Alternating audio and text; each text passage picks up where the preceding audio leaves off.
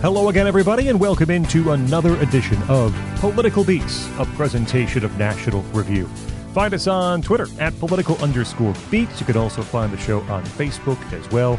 Subscribe to the feed for new episodes, Apple Podcasts, Google Podcasts, Stitcher, for another week or so. Tune in or nationalreview.com. Uh, click on podcast at nationalreview.com. Find us and all the other fine NR podcasts there. We We're also have to update that, aren't we?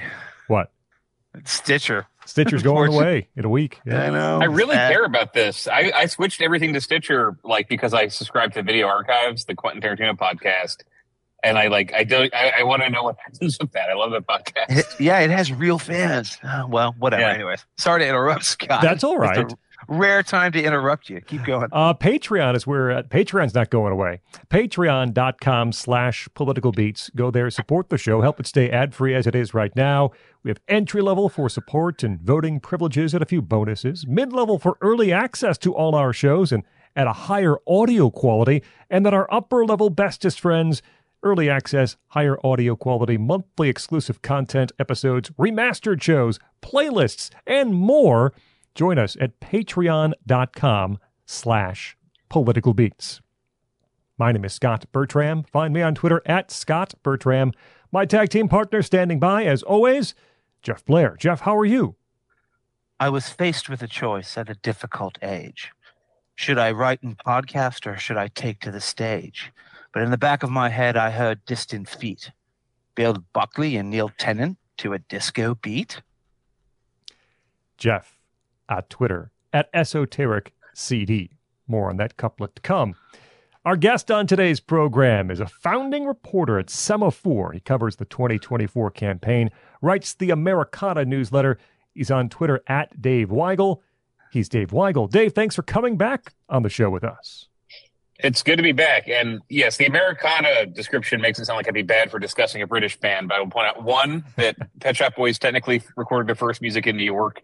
And I became a fan because I lived in England for three years when they were kind of on the decline, but but I, I have so much I've got well we'll get into this like a skewed version of when they were relevant because in the UK they never stopped being relevant. Right, right. Tell us a little bit about Semafor if you please, and what people can expect if they uh, subscribe to the Americana newsletter. Yeah, it's a new, I guess, is still fair to say. It was founded in October.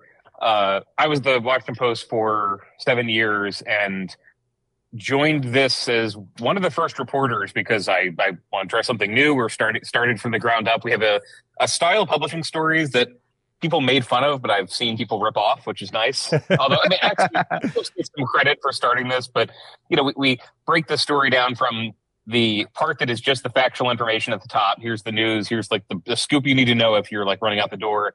And then we put in other analysis, other quotes, other other uh, insight, different opinions in different sections. Uh, I write uh, the newsletter's out two, twice a week, uh, usually around three thousand words, with like a reported story at the top.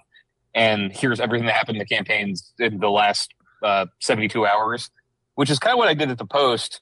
Um, a lot of what I do with the post, but but it's it's just like a different style of writing. I actually had, I've had the most fun with that because there is an inverted pyramid classic newspaper style that I think I got pretty good at, uh, and this is different. This is this is kind of I wouldn't say I was getting bored at all before, but it, it's nice to swerve really hard yeah. in direction, much like Neil Tennant did. You know, like but it's it's nice to like try something new when what you're doing without you know, completely abandoning and going into PR or the law or something scary like that. Not much else has changed. My music tastes have gone way more into the, into what I call the jazz hole. Except I still love synthesizer pop and Pet Shop Boys is kind of. I mean, this happens with the canon every every year, all the time. I mean, you, you'll see like Rolling Stone or Pitchfork update their list of best music, and I really think that the more I listen to '80s pop, um, and I, and discover like what lasted, what was good. Uh, Pet Shop Boys just remained the most consistent of all these of all these 80s bands. Like no album that is truly bad. So still love these guys, even if my tastes overall have been kind of getting more esoteric and noise music.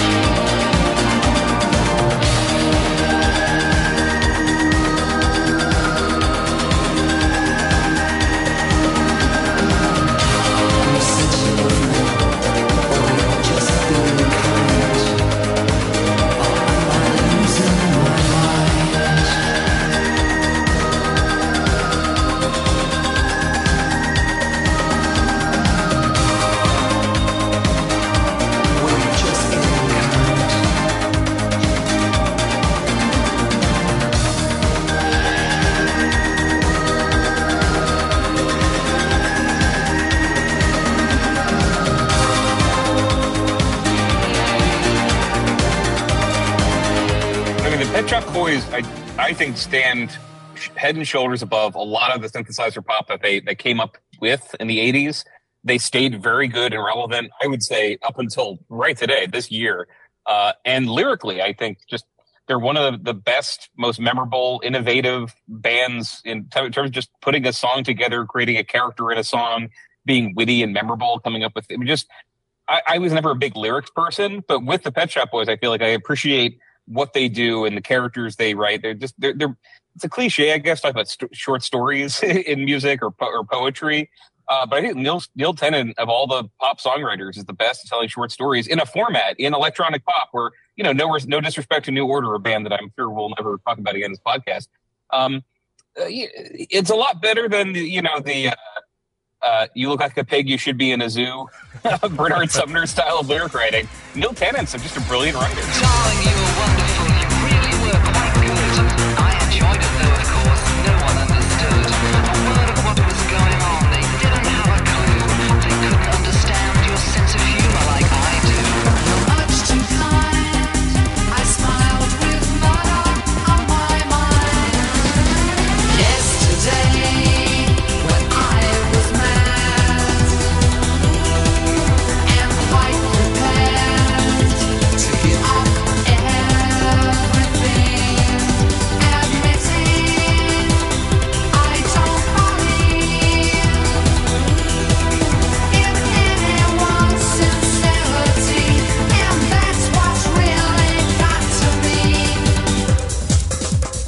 I'm, trying to think of like, like my, my, my least favorite New Order lyrics, and they do, they come from that low life era. Like you don't you don't want to listen Yeah. too hard to what the Perfect Kiss is actually about, and and that to me that to me actually is a great comparison to start with, Dave. Eh, because to me, always the touchstone is New Order, and, and I, where did I come into sort of synth pop, dance pop, especially UK, this kind of you know electronica uh, synth pop that that created later on house and what we know as sort of the modern dance aesthetic where did it start? It started with New Order, and New Order was the band that I got into first. And what I realized is that New Order was a band I'd not heard on the radio, but I'd heard Pet Shop Boys all my life. I'd actually, and then I've, you know, somewhere around the 90s, I bought their greatest hits album, the, the one that's called Discography, and it's great. It's basically just all their singles from like, you know, beginning to like the early 90s. And uh, it's not a bad way to start. And these songs were songs that I had known because you will hear them on the radio, and yet I hadn't known too well to ever get tired of, and yet had always sort of flown by my ears as candy floss, as the the radio pop that, that that just sort of nestled its way there in between Alannah Myles and Madonna, and you, you remember Alannah Myles, Black You- Velvet. Black Velvet. Yeah. I think of like like MTV one-off hits and things like that. Yeah, Pet Shop Boys show up there. They didn't mean anything to me back then. They mean so much to me now because I understand them in the terms of like both both of like where they came from and like what they meant to their fans. Because when I finally got into this band, and I would say, or I don't know, in the 2000s, I really have only really learned to reappreciate once we booked the show, is how um, well they're basically uh, the guys from um, it's Jack Black and John Cusack made good. I don't. I don't even. I, I- I hate mentioning High Fidelity on this show because it's still a movie I've never seen, but it's music nerds become musicians. Uh, music critic. Well, Neil Tennant was a music critic. He was. He was at Smash Hits. And, you know, he- uh, yeah, the, the the sort of uh, I don't know what you compare it to. Uh, kind of the Rolling, not even Rolling Stone, like the the no, new it's more like the Creem. I think I think Yeah, the Creem. Creem. Lester that's a good Bangs Creem. You know that kind of a Mhm. kind of a, a little rebel to the side. It's definitely not enemy, which is like you know the enemy. It's the industry, and then you have Smash Hits, which is sort of Rolling Stone-ish, and then you have these guys who are sort of like punkish. Uh, and and what was you know what was you know Neil Tennant's real love? It it was synth pop. It was the kind of stuff that Ultravox and uh, early Human League, and of course Joy Division was beginning to get into. Echo and the Bunnymen, uh, New Order, of course, you know, out of the wreckage of Joy Division, uh, and they met Chris Lowe. I believe the story is they met him at a record shop, right? Uh, and it was uh, the, the classic meet cute. Uh, and they uh, said, that, "What do you like? I like this." And you know, these guys are bed sit bed sit room musos. They're nerds like me. they have the same kind of impulses and thoughts as me. They have the same kind of limitations, frankly, as a musician as me. Okay, uh, Ne- Neil Tennant has a really nice kind of weedy, choiry, sing-song voice. Right, he still retains it to this day, which is so charming. Even now that he's old and bald and he has white graying temples, he still sings like Neil Tennant.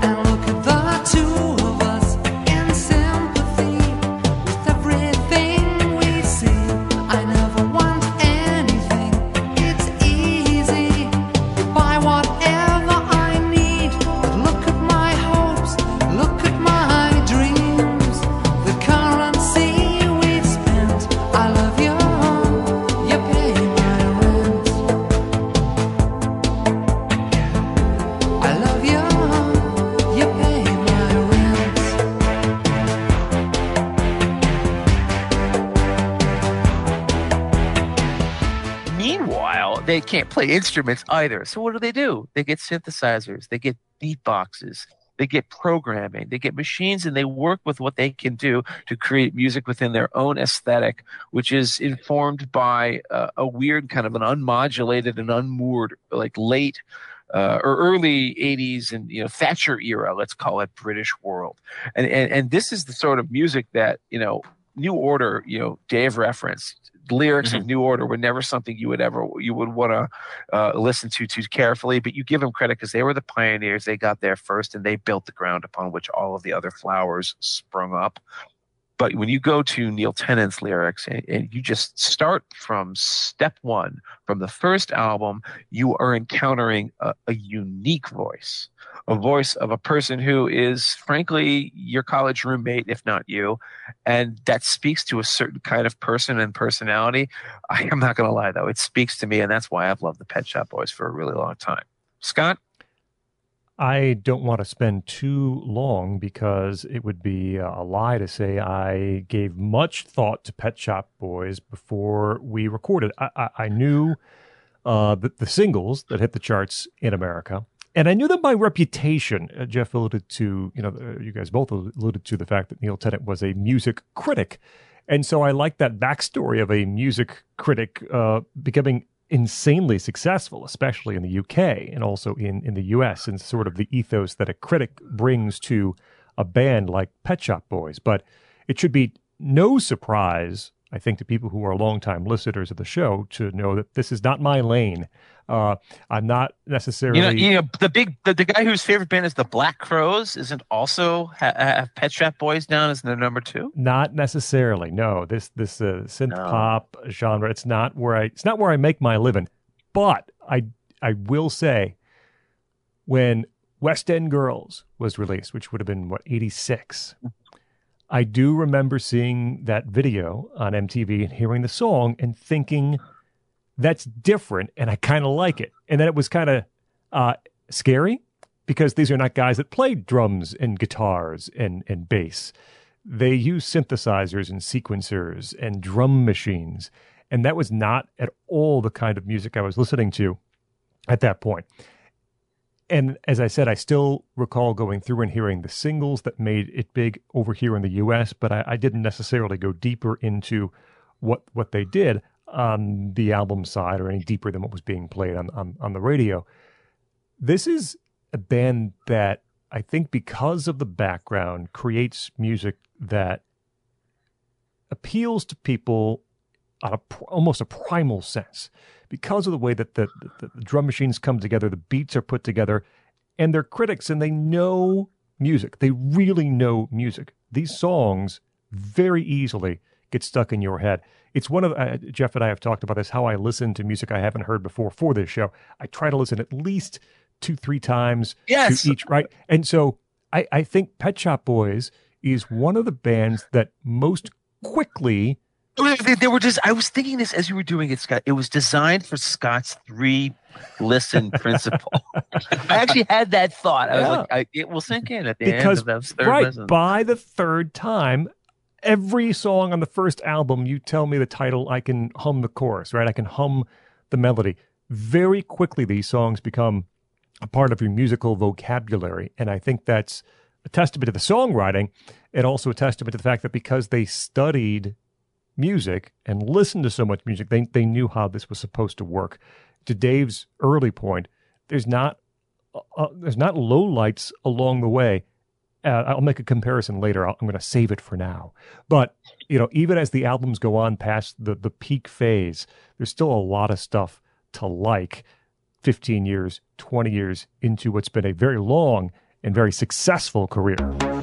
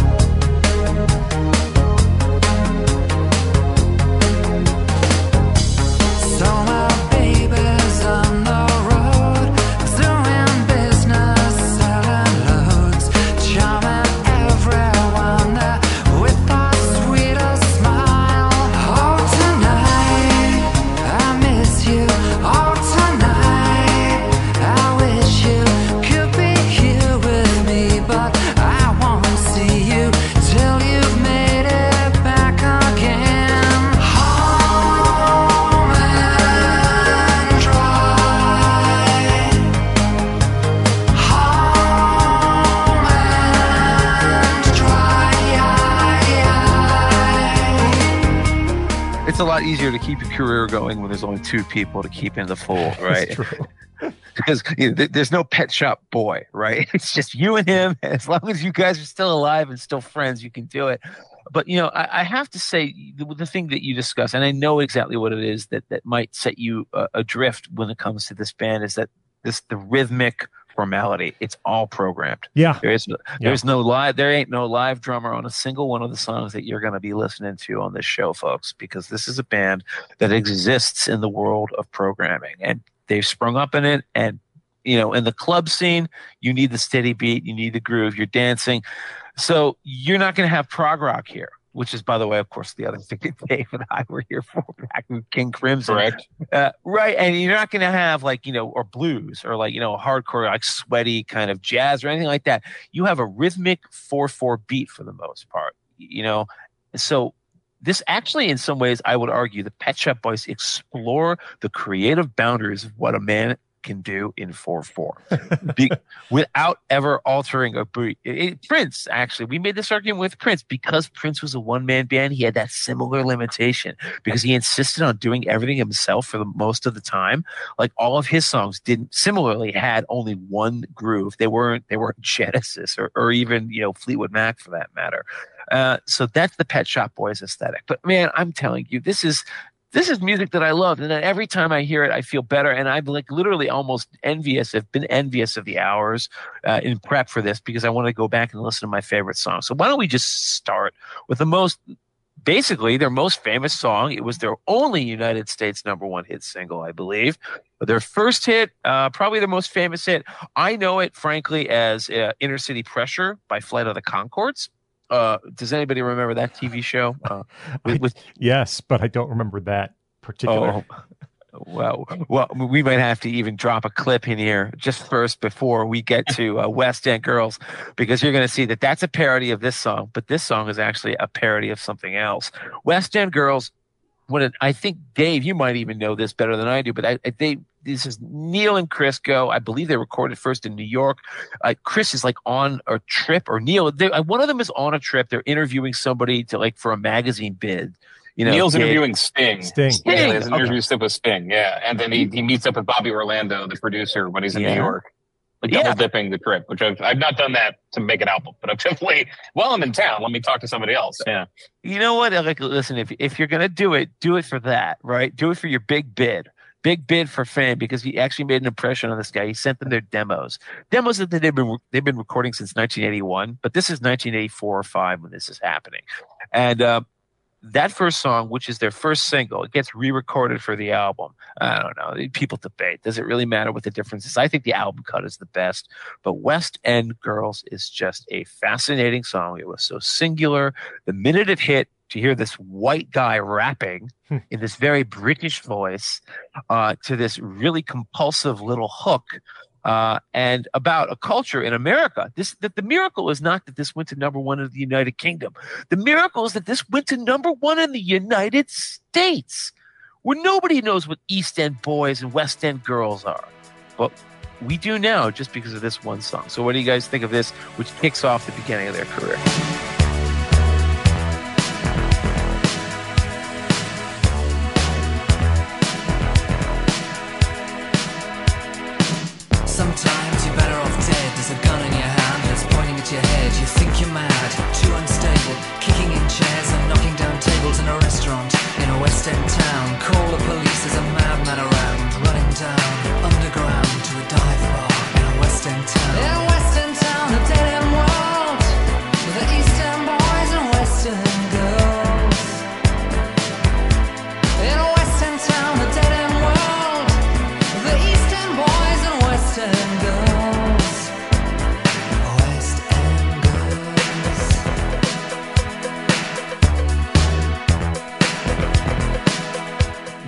Pet Shop Boys are, are in this very rarefied company of bands that had a one hit that people know, nothing that ever ever reached that height again. But they're not a one hit wonder band. Man, they they're like a five singles per album band, all of which are usually really good. Uh, this is their most gimmicky song, though. This is this is one that they wrote because it was hip hop was charting, hip hop was popular. They thought it was interesting. I mean, they were right. Uh, the, the this is not what most Pet Shop Boys songs sound like. Uh, you, you hear Neil Tennant does he does a lot of you know, uh, the German term I think is Sprachensong. You know, like you, you have a thin voice and you're kind of talking through your lyrics more than than tying them to a melody. Yeah. Um, uh, so that it's a little different what they usually do. Uh, it's like if I have was like right if I and we'll get into this like what are your favorite Pet Shop Boys songs? I'm not sure if it's in my top twenty. I think but partly because of the familiarity because I've heard it so much. Um, but it, it is it is it, it, it is more of a novelty song than I think uh, the person who just, just has heard of this band appreciates. They probably think. I mean, uh, you mentioned the Flight of the Conchords thing. I think stylistically, it's it's it's it's it's very important. So the video for for West End Girls, which again, if you're you know certain age, you saw that all the time. Right. Uh, that sets up their their dynamic, which never changes. Which is Neil Tennant is singing, he is talking, he's I wouldn't say peacocking, but you know, it, it, they have a video and he's and anything's happening, it's usually him doing it. And Chris Lowe is in the background doing nothing. And Chris Lowe is the guy who is on the keyboard. He's uh, coming up with these beats. He sings on a couple songs over the course of the career. Again, sings me, mean, meaning almost nothing. I think these guys have like half an octave between them. Um, but, But- this but he kind of- establishes the, the look of Pet Shop Boys. He establishes also the DJ aesthetic, which is like the guy in the background, just like I'm doing the Yeah. keyboards or doing the groove, and it translated to like the guy spinning the discs later, who is the mm-hmm. same Chris Lowe vibe. Chris Lowe invented But- every yeah. guy wearing a hoodie and and a hat and sunglasses in a club in New York for the next 25 years. But one one thing this does do that I think I like, and I, and also you hear throughout their career, is there is a very soft, uh, lilting instrumental synthesizer uh, mel- melody. Here it's the you know the opening with the with the the crowd vocals being mixed in, and then come there comes there comes a beat. There comes this in this case this kind of this this this bass synthesizer sizer part, uh, and they do that a lot. Uh, I feel like they get they actually do it better in later songs, but of course you know, this is none of those songs were number one hits. Like there is something special about the way that they that they go from that cloudy melody in the beginning to like that that is like that is iconic. That is Yes, like unforgettable. That is in your brain as soon as you hear it forever. They love doing that, and they're you're a lot, especially. Uh, they try over, over the course of the career. I wouldn't say they try to recreate that, um, but they love guiding you in with almost an overture, a synthesizer overture, and then there comes just a really simple hook. Uh, it's good that the lyrics, though. I, I mentioned how much I love Neil Tennant's lyrics. You know, these are kind of silly. these, these are like interesting. They're memorable. It's Like, just uh, character sketches about it- people you see at clubs. You know, yeah, you want a hard or soft option? Like, it, it, they're all. They're, the the thing is, he does like nail five or six lines that are completely iconic. Some and and have literary references. So he, he starts doing that as soon as this this again. This is their debut. First thing most people hear about them. He's got a Lenin reference uh, from Lake Geneva to the Finland station, which is not something you're hearing if you're listening to. I mean, let's not pick on New Order. If you're listening to like Depeche Mode, you're not really hearing that yet. Yeah. Uh, he's got. Uh, yeah, I mentioned hard or soft option. Music Uh, for the masses did not include a Lenin reference. No, definitely. Yeah. uh, you know, too many shadows, whispering voices, faces on posters, too many choices. It, it, it's it's a beautiful it's a beautiful lyric with a few things, just words that have not been put exactly in that order before by other people, and then a couple that have. Like he's very and I think when as we talked about some of our other favorite songs, I li- I like. He, there's a way to have a literary reference that makes no that makes no sense. Um, uh, that just sounds good and shows that you read a book. Uh, I think this is more in that zone than some of the other references he'll do throughout his career. But I love that. I mean, all, a lot of the elements of the band are here and they're in a really perfect form. I think they actually do, and I just said it's perfect. I do think they improve on it, but it's a great song. You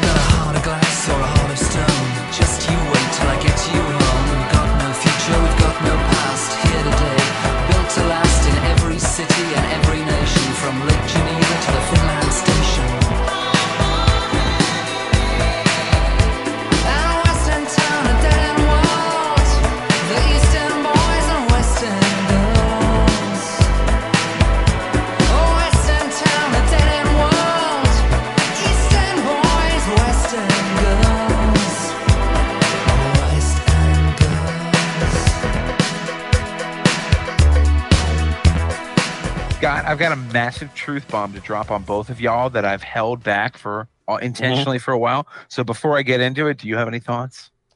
On this particular song, Yes. um, what Dave mentioned is is really important. And I tried to find the right way to describe it, and so the way I did in my notes was that that the beginning of the song, the build up, when you just have the the hi hat and that thump before the hook begins, the dum bump bump. I love the way that that that hi hat and, and the thump just sort of I, I call it it just melts into the hook, right? It just it just becomes this other thing. That's a really Mhm. special part of that song, and I, I I think it's held up really well. Heck, it's almost 40 years old at this point. Goodness gracious. Um, and it doesn't necessarily sound of that time.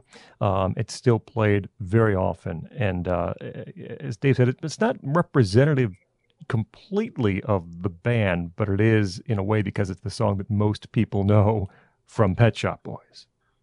Okay, so here's my big ass truth bomb. So Neil Tennant, being a music critic, was also the often target of jealous music critics who were like, "Why does that guy to become get to become a famous rock star and I didn't?" So uh, I think on the next album, one of his songs, "It's a Sin," was accused of being plagiarized by some guy called Jonathan King, whose uh, other claim to fame. Dave might know this guy. Uh, was-. Yeah, yeah. Well, also the guy who discovered Genesis, right? You- Oh, you know- yeah, he has two claims, two other claims to fame: discovery, Well- Genesis, and pedophilia. and also, also he had like like a randomly like a number one or like a top ten single in like 1960s. Everybody's everyone's gone. everyone's to the moon. gone to the moon, right? So, but here's, Yeah, The, here's the joke. That was a BS claim. You know what isn't a BS claim? West End Girls is totally stolen. The hook of West End Girls is totally stolen from a song that I'm. I didn't look this up on purpose because I just want to know if anyone else has spotted it. Is anyone else here happen to be a huge fan of The Cure? None. No. Uh, Dave, you're not a big. I Cure like I like the Cure, but I couldn't spot the reference. Okay, so uh, Japanese Whispers You're a Cure. Back when Robert Smith was basically reduced to a synth pop duo with Lol Tolhurst. It very tellingly. There's a B side of the song "Let's Go to Bed," one of their big synth pop singles. It's called "Just One Kiss," which is exactly that chorus for "Just One Kiss," It is West End Girls. It, I play the clips, buddy. They are exactly identical. The first one was 1982. West End Girls is 1985. I uh, would be shocked if a music critic who's paying attention to the synth pop scene was not aware of an obscure Cure B side that came out uh, finally on the American compilation album Japanese Whispers.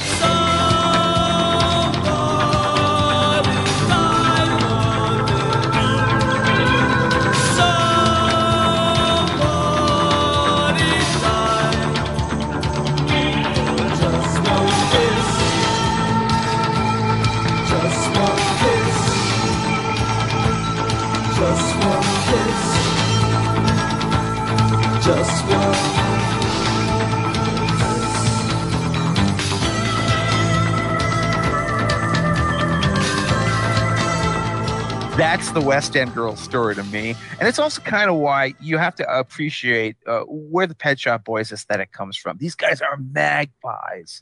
And that's what makes them so fascinating to me.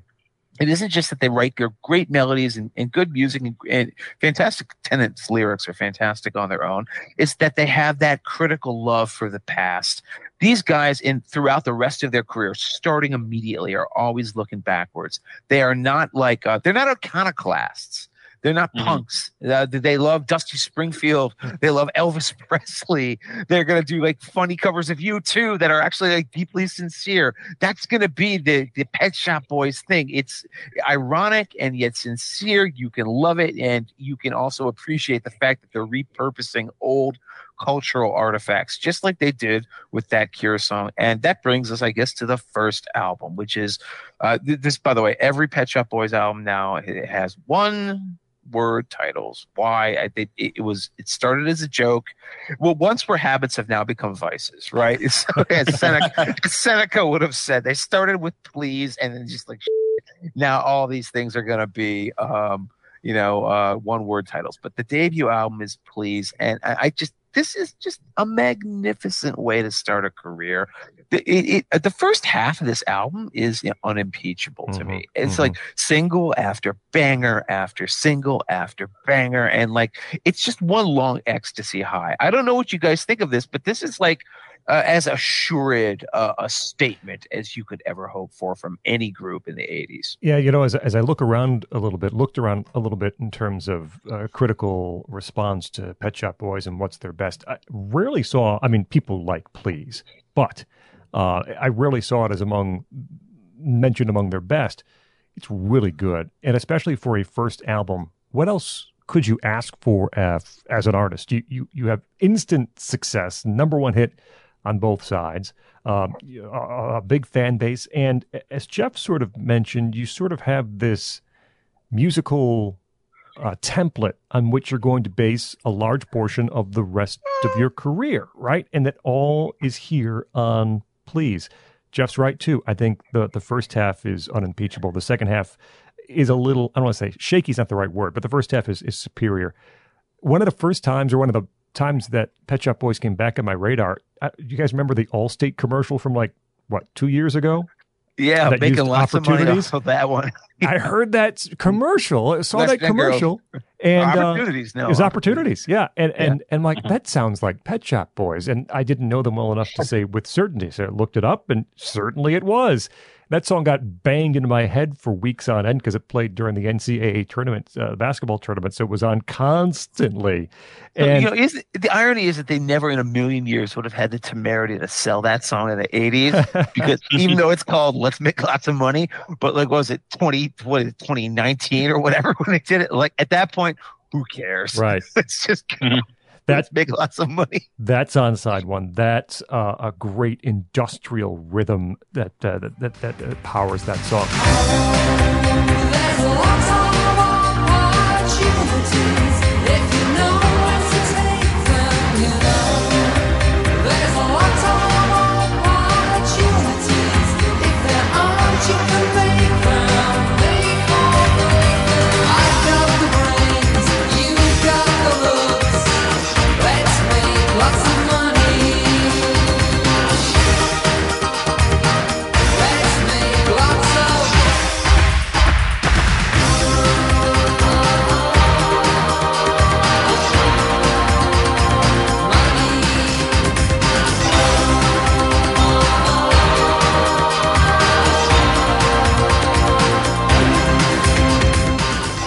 Love Comes Quickly is the first time the tempo sort of slows. Uh, it's a wonderful, kind of s- subtly nervy track, but also is, is, is soothing in a way. And it's a great chorus.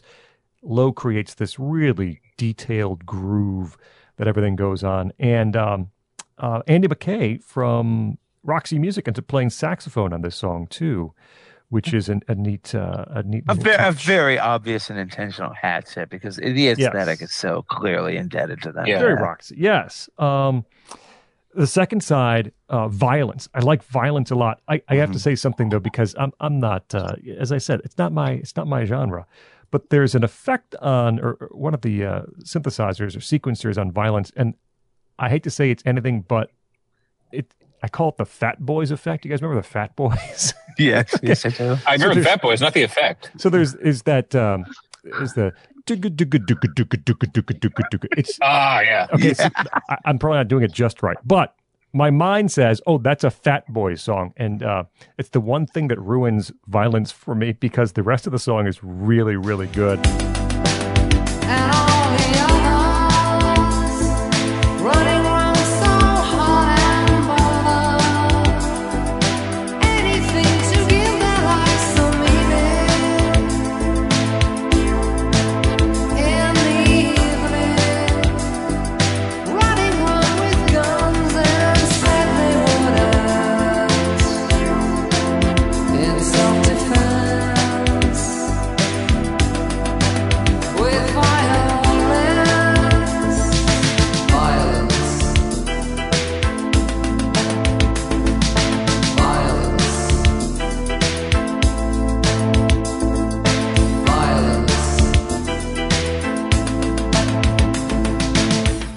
Tonight, right near the end of the album, Jeff said there's nothing here that's not that's drums or guitars, but there is this very simple piano, Yeah. piano Yeah. synth and and vocal, and it's so striking that on an album full of synthesized dance tunes for the most part, um, although with a pop sensibility, that they pop this one out near the end, and they do something like this on the debut because it does show that they're capable of The curveball. Yeah. of, of creating music like this, and it's a highlight of the back half of the album.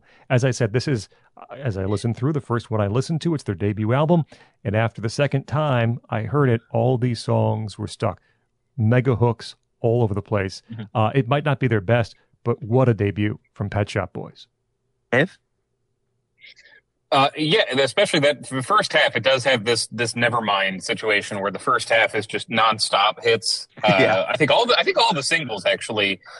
Uh, all- they, they remixed, and, and you'll probably get into this. They, they're they're a great remix band. They're a great, not just remix, but slightly alternate version. Uh, so uh, the song Suburbia, uh, one, I mean, it's it's rich with references. It's uh, I'm convinced, and I was uh, arguing on a message board, I think like 30 years ago, that the reference to the dogs tonight is to Penelope Spheeris' movie Suburbia, uh, which is a theme. It is it, it is about punks in in, in the LA suburbs. Do- it- There is a pack packs of dogs. There are dog effects on the, on the record. Um, this is a good Dave, version of Dave, song. Dave, They have I, a you know. I, I I Yeah. promised I wouldn't interrupt you, but you son of a bitch, you stole it out of my notes. oh no, That Dave, is it- clearly a I- reference to that, isn't it? Okay, sorry, sorry. All right, keep going. but that's just there's such this is what like what kind not just like a literate band but what kind of literate band they are because they've Yes. got uh they we have a basically like Russian Revolution Edmund Wilson reference in the, in the West End Girls then we have a Penelope Spheeris reference uh it, music in that mu- movie and maybe maybe to take longer notes now that's a that's a movie about kind of uh, that takes the soundtrack from like the the last wave of the LA punk scene not like this band at all so just it, it really says just how omnivorous Tennant is, of how much he's drinking in that he's spitting back out into these songs. Great song. Uh, I love um, Why Don't We Live Together uh, and Tonight Is Forever are both a bit more blunt than they they get later on, especially this early Bobby Orlando uh, production era of the Pet Shop Boys. Very shiny, very blatant, gigantic hooks. Um, and uh, again, thing you sometimes have to go to their B sides for. I mean, well, later later in their career, uh, they'll have a song on a record that is good and has a bunch of hooks in it, and then you'll listen to the remix, and they added three or four different synthesizer hooks that are that just like were too much for the album version. Um, they're just on here. I mean, like why don't they live together? It's just like one hook and then another one and then another one, and a pretty and a, and a like a a a fun, silly, romantic lyric. Uh, not a hit, but I've seen them break that out live a few times. Uh, the last, first time I saw them perform it, they had da- the dancers on who they just re-costumed for everything were dressed as um as apartment buildings, just like high kicking with apartment building costumes on. Um, they they really love being literal about what they're talking about. There is there's some there there are there. It's a very middle class band, and not in a bad way. In in the UK, that has all sorts of connotations. But they never tried to be like uh, we're from the streets, we're punks. So we had a hard hard up, we had a hard up upbringing. It's like nah, we're guys in our 30s who will reveal later to everybody are gay. You can probably, you can probably guess. And here are the things we were concerned with. Um, even like later tonight, like it has a not even super veiled reference. You know, he's he's the head boy of your school of dresses like the mod of invention. Uh, they have references there that if you have any um, familiarity with like British, British public schools, you kind of get.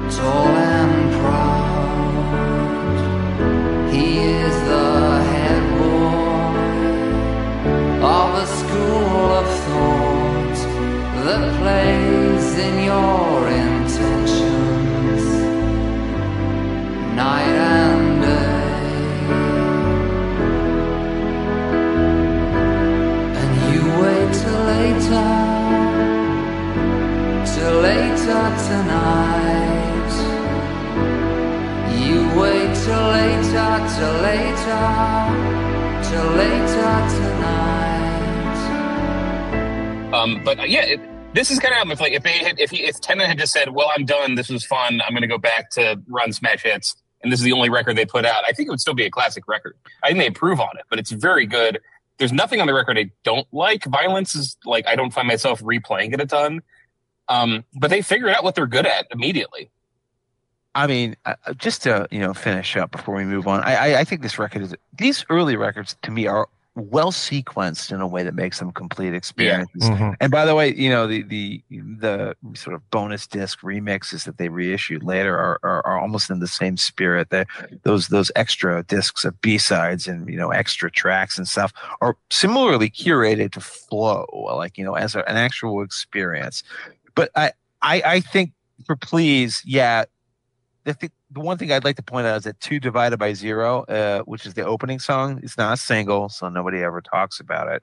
But it it basically starts off by telling you everything you're ever going to want to need to know about the Pet Shop Boys aesthetic. It basically at that point it's mid 1980s New Order. You can compare it to Arthur Baker on doing Confusion, you know, which has never been my favorite New Order single, but it's the same kind of aesthetic with far smarter lyrics. And it's that, you know, the skittering beeps in the background, the nasal hyper British vocals. That's that divided by, divided by, spoken like a little hook thing. That's, you know, that's two divided by zero. And that is basically going to be the way early Pet Shop Boys sounds. And I'm, I'm, I'm all right for it because they also leaven it with these beautiful melodies. Suburbia, you of course, Dave talked about, but that melody is, is, uh, a music critic would feel very jealous about the ability to write a melody that goes like, Don't take a ride along with the dogs tonight in suburbia. That's a great melody. That's a mm-hmm. great hook. Break the window by the town hall. Listen, the siren screams. There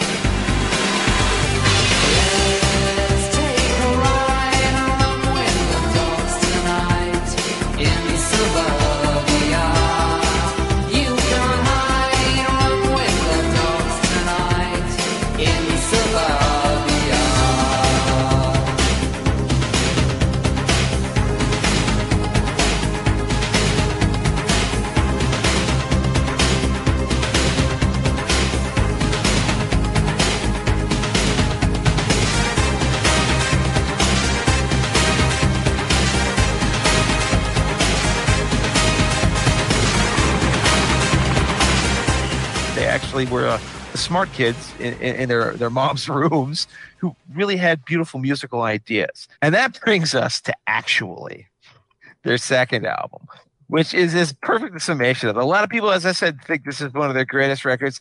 It, it, it's got single after single. In fact, it opens with their, their second informal single uh, with the Tony Orlando. But they said Tony Orlando.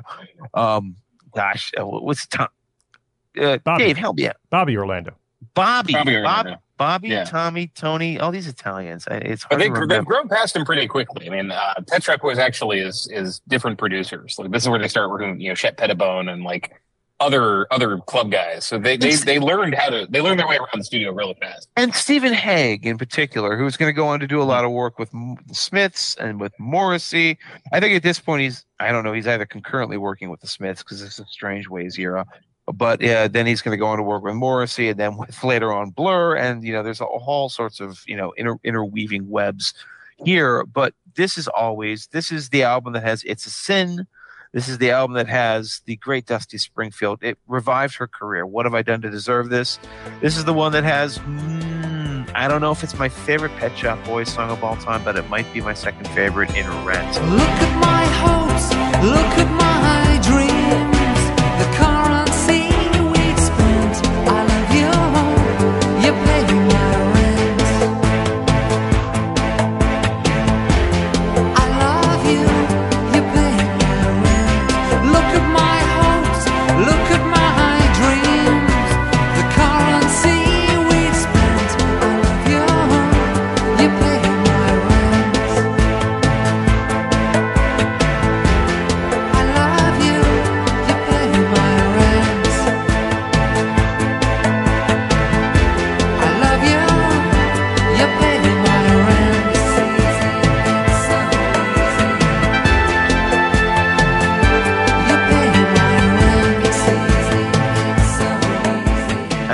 if no one else wants to, to, to I'll, just start by saying Yeah. that Rent is a song that when I heard it as a kid, I didn't understand it. I just knew that that was a beautiful lyric, a beautiful melody, a beautiful sentiment. I heard that, that the purity of, of, of Neil Tennant's voice when he sang it. And it's only when you get older you realize that it's it's actually a very sad song about a person in a relationship where they're the object, uh, they're, they're the person being acted upon, and they're like, "Well, you love me, you dress me up in nice clothes, and I love you just because you pay my rent." But what about my hopes and what about my dreams? Uh, do you really understand them? And it, it's a unique song for a hit single to, to get that to hit that kind of a mark so perfectly uh, so early on in the Pet Shop Boys' career. Well, I guess that's when I knew Neil, Neil Tennant was going to be a real lyrical talent. There's one line in there, Jeff. Uh, we never ever argue. We never calculate, and I love what that what that means.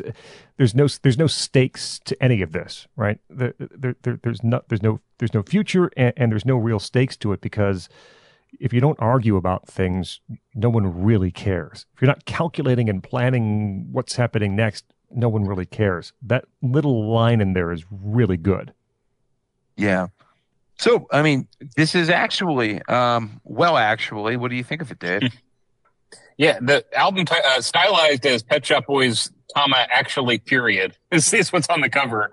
Uh, I, I kind of so we'll, I think we'll discuss the albums later. If uh, I, I have no problem with somebody saying this is their their favorite Pet Shop Boys album, this is when they peaked, et cetera, et cetera.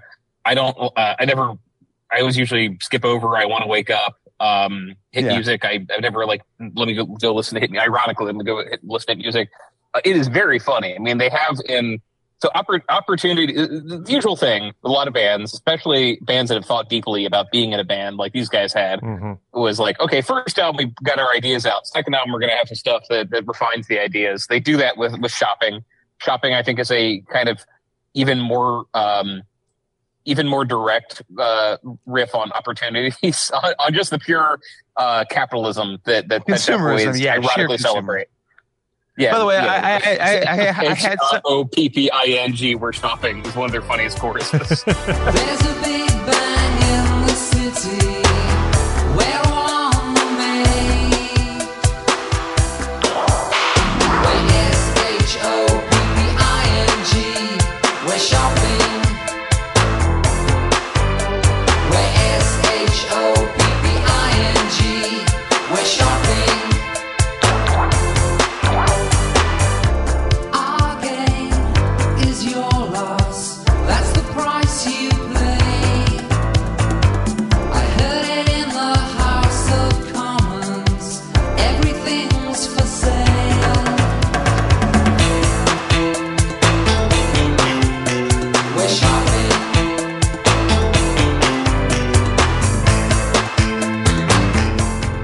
Also has their um, it couldn't happen here uh, which i think is a little bit overwrought. Uh, I, I king's cross i think is is brilliant.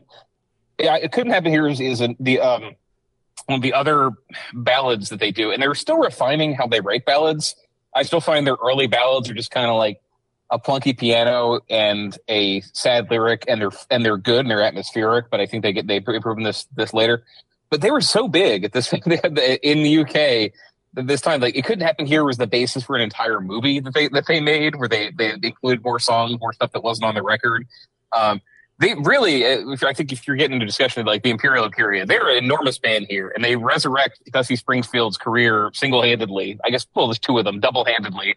They they resurrect dusty springfield from a has-been to a, a uh a, not just this song, but they produced an album for her uh, that I, that has I uh, I think some of the one of their best songs on it in private, which they they don't cover themselves. I think for about two decades. Uh, Rent, which I agree, that's one of my favorite songs they ever wrote. I think it's it's a masterpiece. That's when they get to Liza Minnelli and they rearrange the whole thing and turned it into a uh, orchestrated piece. Not Yeah, that long a, after, a, after a very like a very lush piece. Yes, in fact. Yeah. I don't think it, it, it, it breathes quite as well as as the version on, on the record. I do think this is this is this is one where that that um it's not even loud quiet dynamic. It's more soft synthesizer and and and and a drop. Uh, I think I think it, I think it works great on that. But that melody is incredible. You can do anything that melody. Um, Heart, Heart, I mostly, I do think visually about Pet Shop Boys a lot of ways because uh, when I was discovering them, I was going back and watching videos. Uh, Heart has one of the the more uh, videos they probably wouldn't make now, which is uh, Neil Tennant is new, uh, a newlywed going to a castle where Dracula, played by Ian McKellen, lives, and these two very gay men are like competing over over this bride. that clearly, none of them are interested in. Um, but that's just that's one of those imperial period songs. Where like, God, these guys can do no wrong, can they?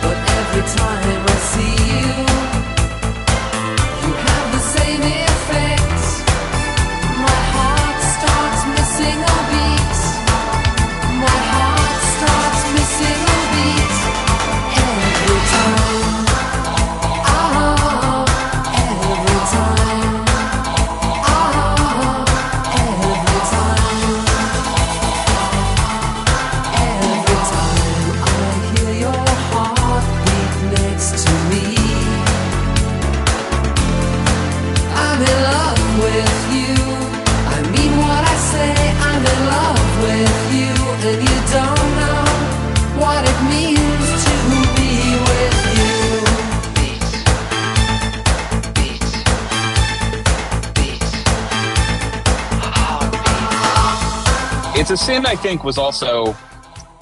I want to say that was one of their breakout hits everywhere except the U.S. It did fine, um, but uh, but around around the world, that was that was one where they because West End Girls is a fun song. You can dance a little bit to it, but in terms of something you can drop in a club and have people dancing, not quite there. It's a Sin you could. hmm So they really they really stretch everything they did on Please. I think they stretch Yeah.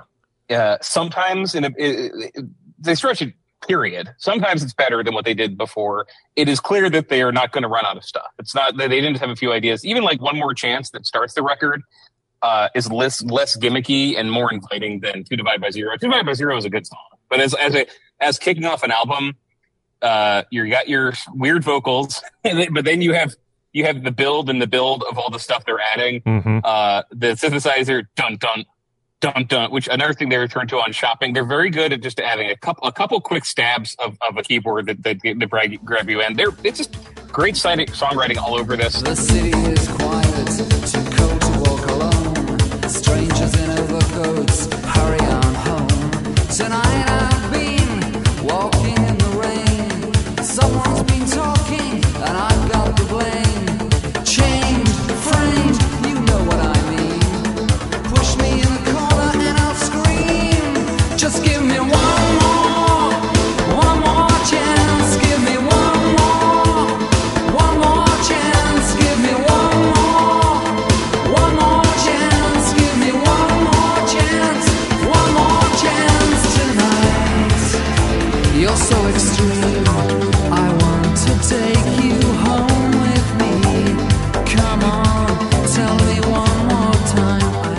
I I, I think shopping and rent back to back are pretty funny because shop, shop, I mean, Jeff talked about sequencing. Shopping is a very silly cons- a song about consumerism. Rent is Rent- not okay. silly at all. it is like some of the Yeah, it is in, the, in the zone of paying for things, but a very a very uh, bracing song that that that is uh, not not quite as lighthearted about uh, where where you're you're paying for things. Yeah, and boy, Dave, again, thanks for stealing. I'm sorry. Yeah, the sequencing matters there. I also, by the way, love the fact that they wrote a song called "Hit Music" that isn't a hit and it isn't you know, like very particularly poppy, but it is a good song. I'm just going to do another Yeah. thing. I'm, I'm going to do another thing I crap on everyone's parade and point out that people were like barking up the wrong tree when they asked about "It's a Sin," which is a great single, by the way. We didn't really give it enough credit. Damn good hit single. I like the disco mix most of all. Um, but that one wasn't plagiarized, no matter what Jonathan King said. It would actually might have been nicked just a little bit. It's definitely the Dusty song. It, it, it, it's it's what have I done to deserve this? Which uh, does anybody here? Again, I'm going to ask: Does anybody here happen to be a big fan of the Hollies? Only after I saw your I like tweet it about this last night, Jeff. Yeah. Well, did you did you click the links? You know I'm talking about that. Yeah. That that little that little hook. How am I gonna get through? Mm-hmm. How am I gonna get through? Is literally just the same as she'll never trust in anybody no more from the Hollies Oriental Sadness. She'll never trust in anybody no more, which is the name of the song off of the obs- the obscure album track off 1966. Would you believe? And if you want to know why Neil Tennant knows it, what do you think weedy, high voiced singers listen to when they buy pop albums? They listen to weedy, high voiced pop singers. How can I begin to reach her?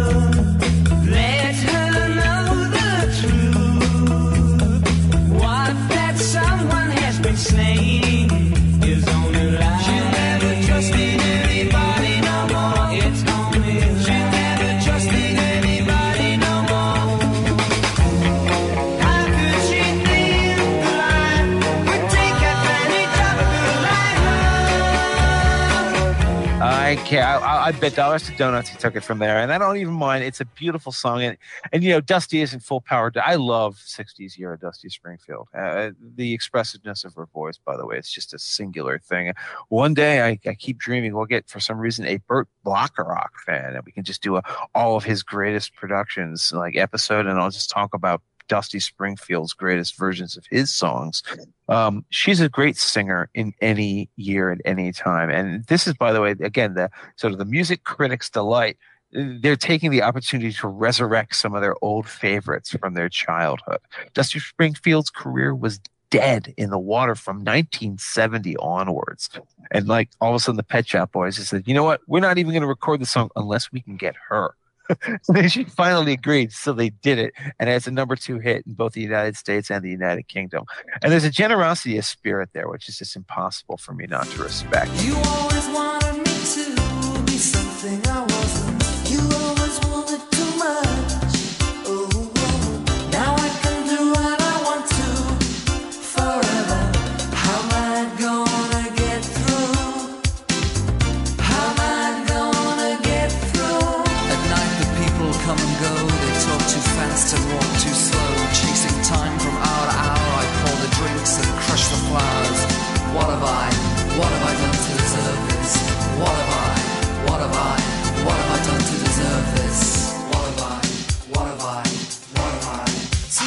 That's one of the reasons why I love the Pet Shop Boys music, but it's also I, I like the Pet Shop Boys is that they just don't seem like jerks. They seem like, wow, we're famous suddenly. Let's just do what we can to like like resurrect other people's careers, which is kind of the way David Bowie acted when uh, suddenly he found fame and he was like, okay, I'm going to bring Lou Reed, Iggy Pop, and Mott the Hoople back.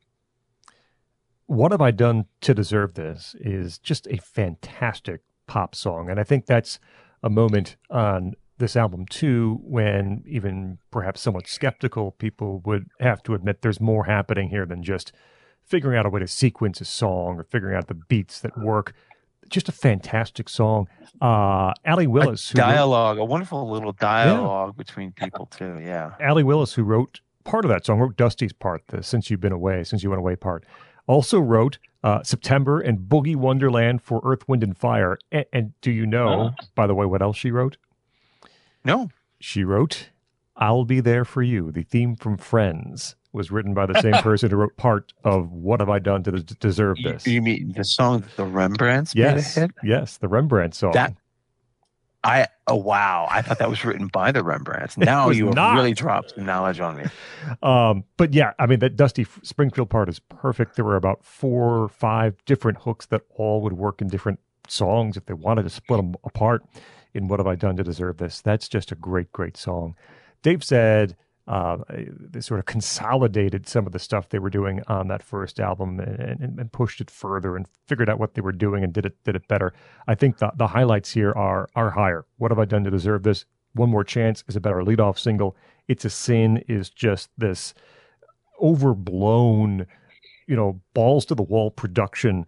And what I like about It's a Sin, and I, I don't know if I'm going to say this right, but I, I think it has a very Motown progression to it, which again is Huh? something that a music critic would know and understand and perhaps work into a, a song like this. Uh, you know, the, the rhythmic pr- progression of it is, is is very reminiscent of some things from the late mid late 1960s.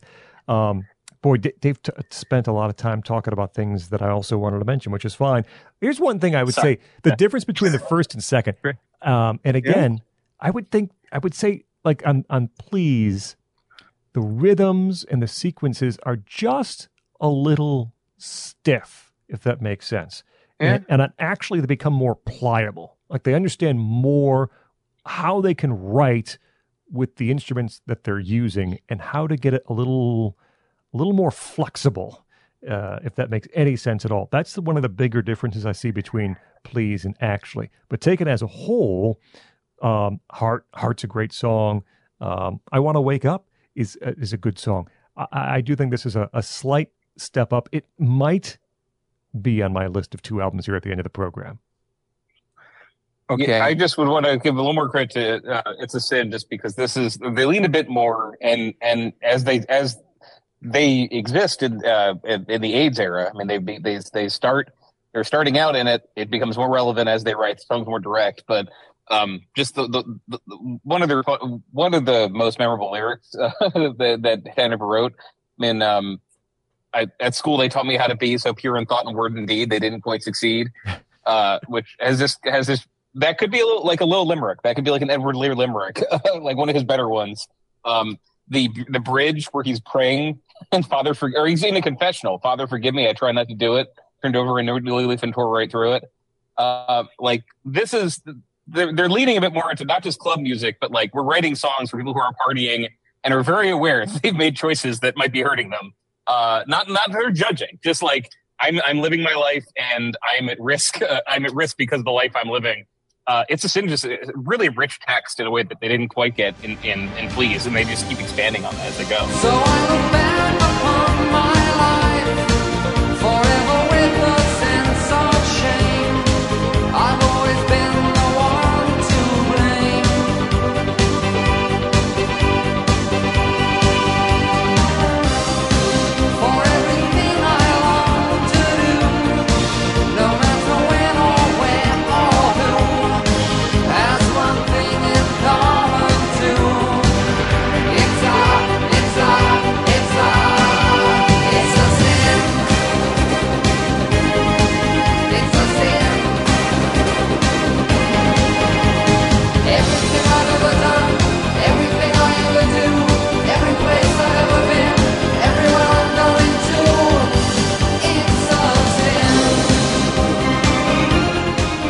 I'm going to take it from here uh, because this is where Pet Shop Boys enter what they call their imperial phase. It's, so they've had how, I don't know how many number ones, number twos, top fives, top tens in the United Kingdom. They've had a number one in, in America, number two with uh, uh, with the Dusty Springfield song, and now we get to. I have to admit this. This has always been my favorite Pet Shop Boys album. This is the first one I ever bought after the greatest hits would have been 2003.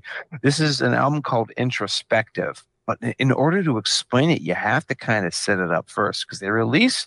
They're, they're, in the, uh, you know, the, the biggest fashion in the United Kingdom during that era is we're doing cover songs, we're doing charity singles, we're doing this and that and the other thing. Um, uh, and so to prove their bona fides, well, what is it that the Pet Shops Boys do? They do a cover of, of what was the occasion that they did this? It was an Elvis Presley tribute. Is that what it was, Dave? Uh, a song called. It was for All- that movie. It was for that movie. Um, it couldn't happen here, but I uh, like it. Also, that's another thing where this is one of their big hits. Um, you know, West End Girls. They don't rap that often. Always in my mind, it has very has I think lyrics that are less witty and more clumsy than Neil Tennant us- li- likes to write. We didn't Um, write them. That's what this is. They didn't write them. That's what, but yeah, it was it was it was kind of a a It's new a track that was Okay, not so going to be the album, and it was a huge hit. I, I- I went back and looked. It was for ITV. They were doing like a television special, like uh, an Elvis Mm-hmm. Presley 10th anniversary. Elvis is dead. The king is dead. And so, like you know, as a joke, you know, they were going. What, which two songs are we? Doing? We're going to do the song "Baby Let's Play House," which incidentally is one of the most sexist Elvis lyrics ever.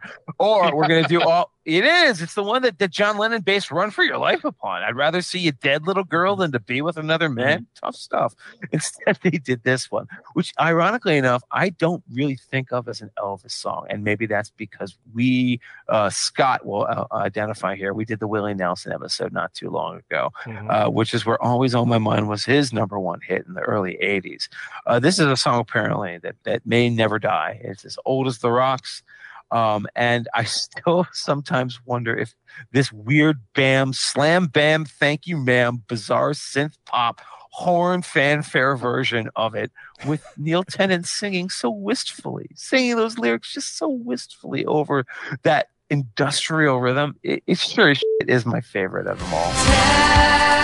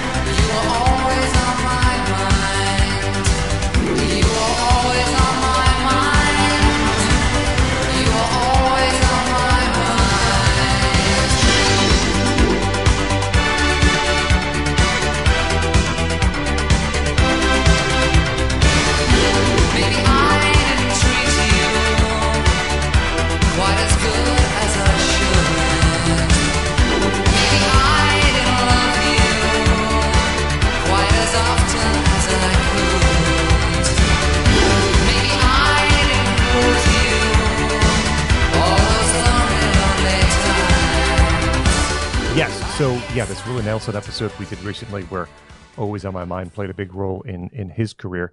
This uh this version that Pet Shop Boys do, it's odd. In as I listen to it again here, going through albums, I must have heard it far more than I remember, and I wonder if at some point I actually thought it was the original, like oh, I was very, Yeah, when I oh, was it was like young. weirdly remixed, right? Like, oh, then maybe they're messing with his voice in some way. Yes.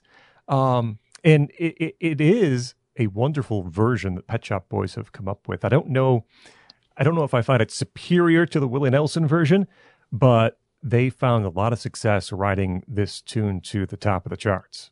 So I guess that sets us up for an album where I guess they they did the backwards play, where uh, they released all these things. There's six songs on this record. This to me is the station to station of Pet Shop Boys' career. there there are only six tracks, and so if there are only going to be six songs, they damn well better be good ones, or else you're in a lot of trouble. They're lucky. All six songs are great. Now the funny thing about it is that four of them were released as singles. Subsequent points. Uh, but the singles are almost different products. So always on my mind is here, but it's a different, it's a re-recording. You have uh, Domino Dancing, which is you know probably the first time there's a Pet Shop Boys single that I'm not as thrilled with as the rest. You have It's All Right, a cover that's amazing, but most of all, you have the track that this thing opens with. I will say it right now. Put my cards on the table. Left to my own devices is the greatest Pet Shop Boys song of all time.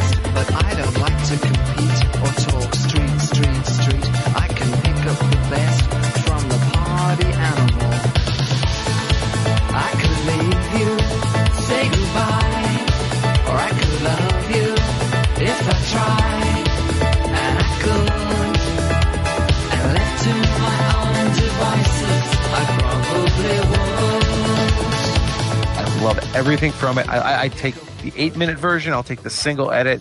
Every you know string flourish you can give me, every rap beat, every break beat. This is the most beautifully, endlessly danceable, compulsive pop hook that Tennant and Lowe ever came up with, and uh, it anchors, I think, what their best album is as well. You, you made me go back. Made you, you encouraged me to go back and make sure I heard the single uh, mixes, single versions of all these songs from Introspective and some of these albums here. And uh, I am glad you did. The, the I, Left to My Own Devices on the album is a very, very, very good song. The single version is just bulletproof. Bulletproof. Four minutes of gold. There's nothing else you need. It just edits everything else out. All the art crap. I put that off to the album. Um, but I will say this, and I don't, again, I Jeff, you, you've known me now for six plus years. I don't think this will shock you Mm-hmm. that this is my probably my least favorite Pet Shop Boys album from this initial six seven album period, and it's probably the same reason that you like it. Love is it, doesn't yeah. it doesn't quite appeal to me. The um, you know most of these tracks are seven minutes, eight minutes, nine minutes long. There's only six of them, and that repetitive club sort of atmosphere to these songs just wears on me a bit. And it's not that I don't think they're good songs. Left to My Own Devices is a, is a great song. Uh, I think I'm Not Scared is um, one of my two favorite songs on, on this record. Uh, that, that sort of militaristic, locked in, charging synth. There's a real menace to that song that I like. But the other ones that I like are the are, uh, uh, is the first and the last. So it's all right and left to my own devices, and they're both produced by Trevor Horn from uh, the Buggles and The Buggles uh, and yes, yes, And yes. for a little while. Yes. His owner of, a, production, owner of a lonely heart. Yes, his yeah. production on those two tracks is really pristine. I love the clean and crisp and smoothness that he brings to both those tracks. They do sound different than other things on the record. On it's by the way, right. by the way, if you really want the Trevor Horn production aesthetic you, they were going for, it's actually Frankie Goes to Hollywood, which Hmm. is which is why the Pet Shop Boys got him involved in this. yeah, because that's what they were hitting there.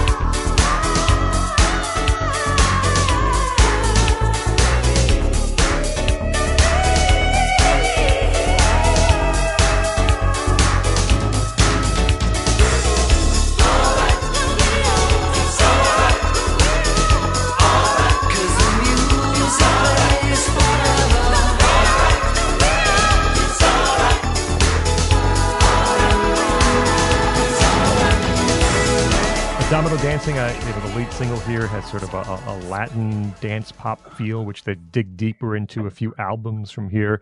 Um, they always find these little um, accoutrements. So on Domino Dancing, there's this flamenco guitar picking that is really interesting. On It's All Right, there's th- like this wah wah guitar sound halfway through. Um, and they're very good about that. I I think there was a, uh, might have been a song, maybe it's on the next album, where there's this very 25, 30 seconds of piano that is just really, oh no, it's in Left to My Own Devices. There's this quick piano part there that, that is really nice. Um, so, you know, introspective does sort of take you, it's, you know, going to the club with the Pet Shop Boys. So you have these house textures, these very repetitive, circular beats in these long songs. Mhm. And I appreciate, as I said, uh, a few of these uh, songs very much, but when you when I try to stack it against the other albums from this era of Pet Shop Boys, it is probably my least favorite. All I can conclude about you, Scot, is that you just don't like to have fun. You don't like to party. You know. You know, You don't, you, don't- you you- don't like the groove, man. I mean, just put on for forty minutes. Just listen to some nonstop groove. Come you're, on. You're, you're not too far away from the truth, my friend. See, that's what I love about this record. Dave. Yeah, I. Uh, so th- I remember with all of my mind, I think I heard the Pet Shop Boys version before I heard the Elvis version, just because I, I was, I don't know, was it 1996 or something? I probably heard on MTV uh, when it when it was new, and I then I heard the Elvis version, and I was like, oh, where are all those like melodies I loved? And this is the, uh, they do this a lot. They do this with the remixes and they do this with their covers. Is they will they do this with Go West, which we'll talk about later. They just figure they they it's not to like over over credit what they're doing here, but it, but it reminds me of the scene in Amadeus when Mo- Mozart gets Salieri's piece, and he's like, "This kind of goes on like this, doesn't it?" And he keeps adding flourishes to it. They just keep adding hooks to, to always on my mind. Like they, da-na-na-na-da-da. that's not in the, in the original song, and they add it. And this whole record, it's, they it's so if you listen to the relatable because singles, if there's if there's a song Yeah. you've loved your entire life that you've been humming to yourself and your entire Yeah. life, you've done it too. Mhm. You've probably like thrown on like a Mhm. little thing, like when you're really like excited, and then like you're like, well, well, why not record my version of it? And that's what they did. They just recorded all of their extra additions to that song and made it something new. Yeah, on the further listening, there's an even longer version which has a different, like more synthesizer parts that Chris Lowe just threw on there, and they're all great. So I mean, there's, I, I remember, yeah, this, this record I, I think was the, the last I got. I, I got, I- I think just um, if I recall the like teenage Dave's mind, I would look at an album and look at the price and say, well, this album has 12 songs on it, and this album has six songs, so I'll get the one with 12 songs. That's a better value. Right. I, I honestly think I was dumb enough to to do it in that order for that reason, and never being surprised. Uh, not bored though. I mean, it's very like one of my favorite.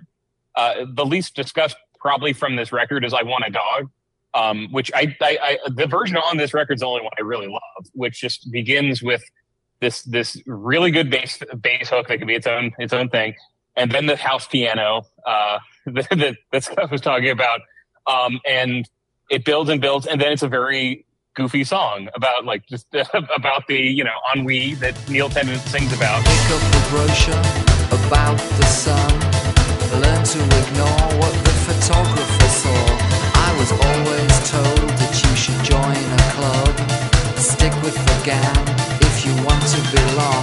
I was a lonely boy, no strength, no joy, in a world of my own. At the back of the garden, I didn't want to compete or play out on the street. For in a secret life, I was a roundhead general. I could leave you, say goodbye, or I could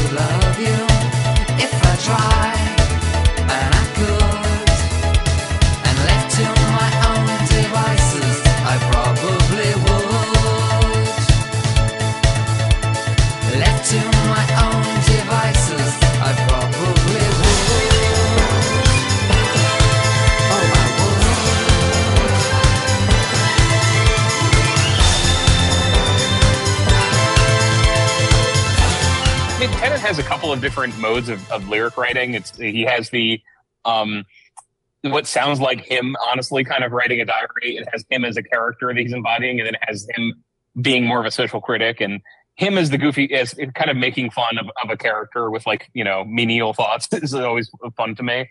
Uh, it's good. It's not like I think I um I think there's like nothing nothing wrong with the album. I think as a just in that millennial zone where all of us have ADHD, I probably do pick it up less and listen thoroughly to the songs less than the other records. This is one though, if you're like still buying records, which you should, like this is the further listening that just has this era. They they are. I'd say two things. One, this is where they stopped being a hit band in the United States for a while. Um, Left to My Own Devices is, is incredible. I agree with everything, but it's not a hit in the U.S. The hit in the UK. Um, it, it, it I think it makes the top hundred, but it's, it's just it, the UK. It, you hear it everywhere. You don't in the US. It's like, oh well, it's the same kind of song as West Side uh, West End Girls, but it's not hitting. Uh, Always on my mind was a big hit, and actually in the UK, you know, it beat uh, Fairy Tale of New York for the Christmas number one the year it came out. It's enormous. Like I'm saying, as the, the scale of this thing, the Christmas song that everyone still knows from 1986, always on my mind was a bigger hit than that. Um, so they and the version on this with all the extra synthesizer goofiness, it's it's awesome. I mean, like that's usually the one I go back to because I want to hear uh, as many as like if if I hear, I think I learned this record. If I have the choice between a five minute runtime and a 12 minute runtime on a Pet Shop Boys song, I'll choose the 12 minutes. They're not going to like slow it down and make it boring. You're going to keep adding stuff that Chris had to cut. Uh, like, uh, so it's, it, it, it's, it's, I think I, I like it. Um, I like it for what it is, but I, I, I rate this probably lower than you guys because I am more of a fan of the, the diversity. They like that they can add melodies on things, but when they really can draw, build a bigger suite of songs, Mhm. I like it more. What they're doing in this era, though, everything rules. I mean, every everything they're producing, everything that they're they're remixing, everything they're adding sections to, they can. Uh, this is great. Like they just like are kings of melody for like a good five year stretch.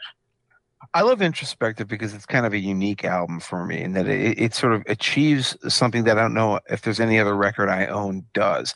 And it's something they've been trying to do and would continue to try to do for a while. That they had a side project during these careers called the Disco Projects where they just Yeah. sort of get remixes of their songs and then and they they you know they, sometimes they do them themselves sometimes they'd segue them you know have other people do them but then they'd segue them together like it's a 50 minute or 60 minute like you know long nonstop house groove this is the album that actually approaches that while still being original these are original statements these are even though many of them are covers but the covers are so reinterpretive that they're original in their own right and it just flows everything flows I have to just, you know, go back and say one last thing about Left to My Own Devices. I really do believe it's their best song. And I actually think that right there in that one lyric that I quoted right at the front of the show, you have Neil Tennant and Pet Shop Boys explaining their entire aesthetic in one couplet.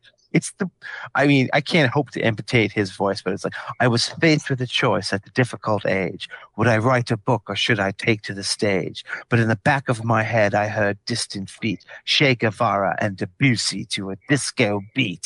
That's the Pet Shop Boys. Che Guevara and Debussy Yeah. to a disco beat when you're trying to decide whether you're going to be a writer or you're going to be an artist. Well, you chose the artist, and here you are. You're left to your own devices, which is otherwise, incidentally, a love song, just a typical love song. Which I think my favorite part of it is that one of the one of the verses where the strings are just totally freaking out in the background, as Neil Tennant describes, the most quotidian and might imaginable. He goes home, he makes some food, he sits around reading a book and doing nothing at all, waiting for you to call him. I was faced with a choice at a difficult age. Would I write a book or should I take to the stage? But in the back of my head, I heard distant feet. Che Guevara and Debussy to a disco beat. It's not a crime when you look the way you do, the way I like to picture you. When I get home, it's late at night. I pour a drink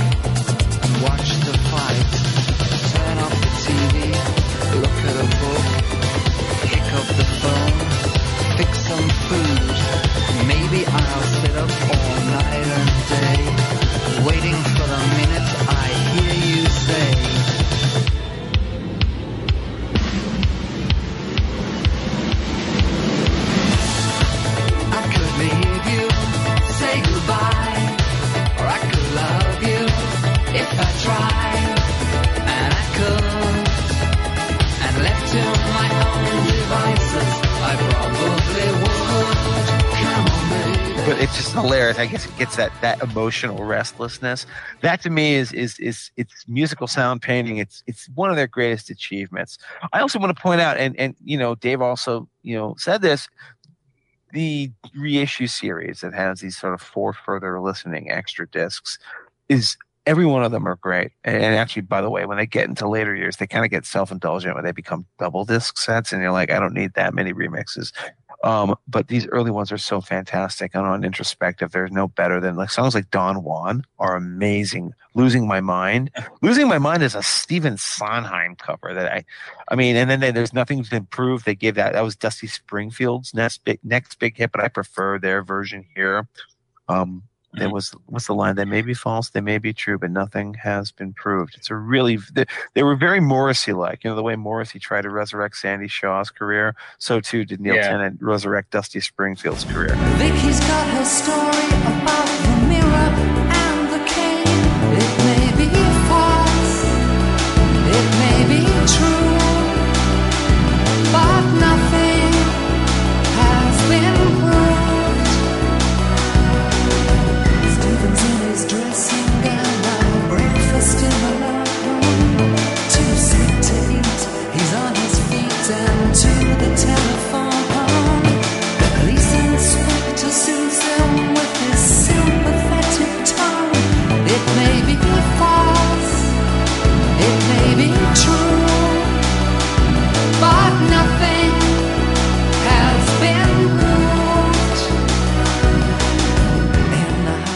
love this era of the band.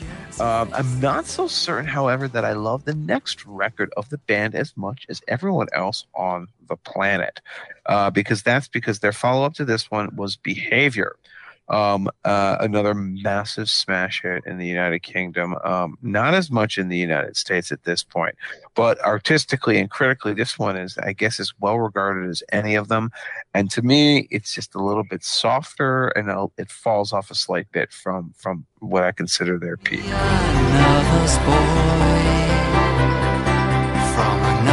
Town with a nervous laugh concentrated frown.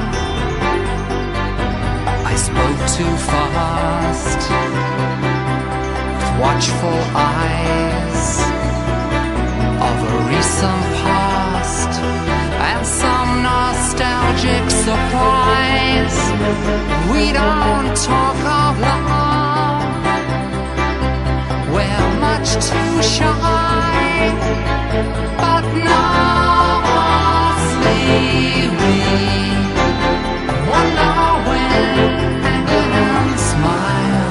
Yeah, I I remember having the, the popular critical opinion when I first heard it. Like, oh, everything on here is they've refined their sound. It's so good, and it is more refined. Uh, they are it is a s- it's the first I think album that's more sad than than Dancy. Um, Yes. because in, in ways I I love Jealousy, uh, and I again love. I'm going to stop saying I love the longer version. There is a like, nine minute version of Jealousy that begins with uh, Neil Tennant reading poetry that you can hear. The album version is still fine too, uh, but every every every song on this is it, this, this is when they're writing more about the, the climate that your you know middle class uh, active gay man is, is living in in 1989. Um, it's it's it's running through a lot of the lyrics. Uh, it has one of one of their more like direct, uh, goofy satires. How can you expect to be taken seriously? Which is just that's like the the rock critic coming out, Neil Tennant. That's just a song that making fun of of basically Bono, but but like all celebrities who are taking on a cause, which it was not every single celebrity in 1989. It is now. Uh, but but like that that song has gotten funnier over time. Uh, but I think just melodically, it's a little it's a little more samey. It is a little more influenced by uh, the R and B that's coming out at this time in the late '80s, which I Mhm. like a lot. But it, but it, but it uh, there's some New Jack Swing in it. Uh, there's Right. there's some of the kind of uh, you know like late late Barry White uh, comeback Barry White. It, it's good, but it's not spring in as many directions as they as we just heard them do for three albums.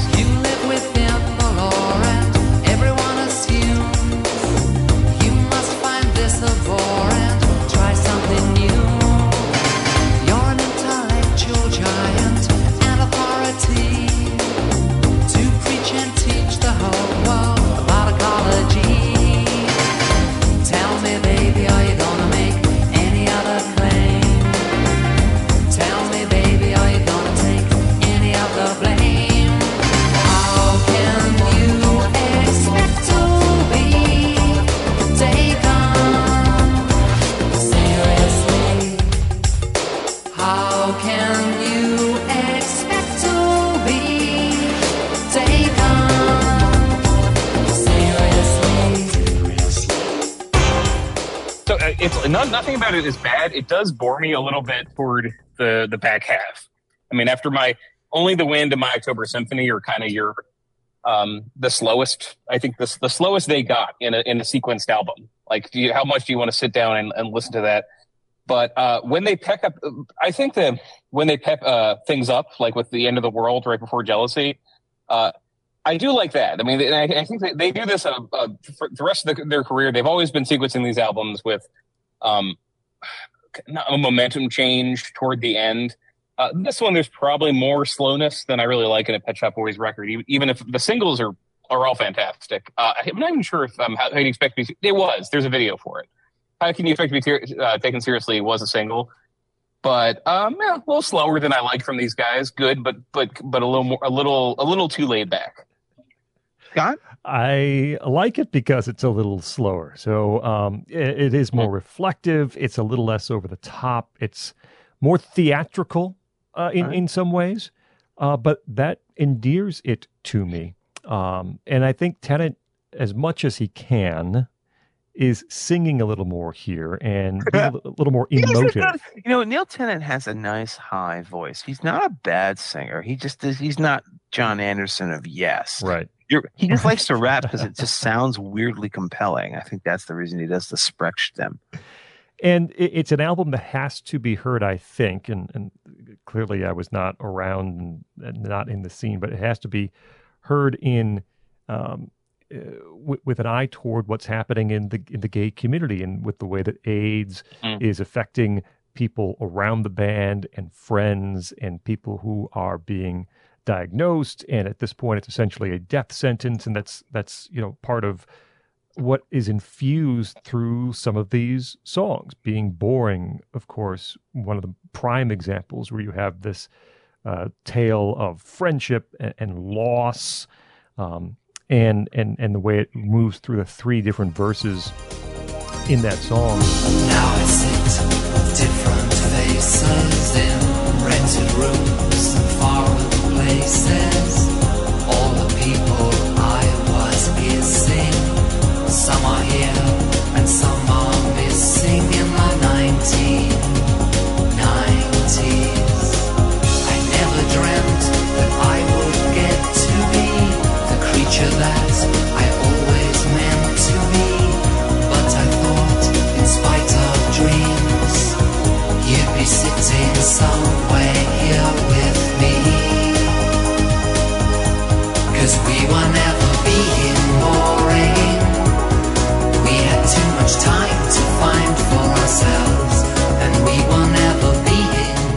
Eh, Let me go back, uh, I guess, very quickly to uh, how can you expect to be taken seriously? Because it is a song, as Dave mentioned, that essentially is skewering U2 and Bob Geldof and Sting and other people who sort of in, in the rock and roll world who have their uh, sights set on changing the world.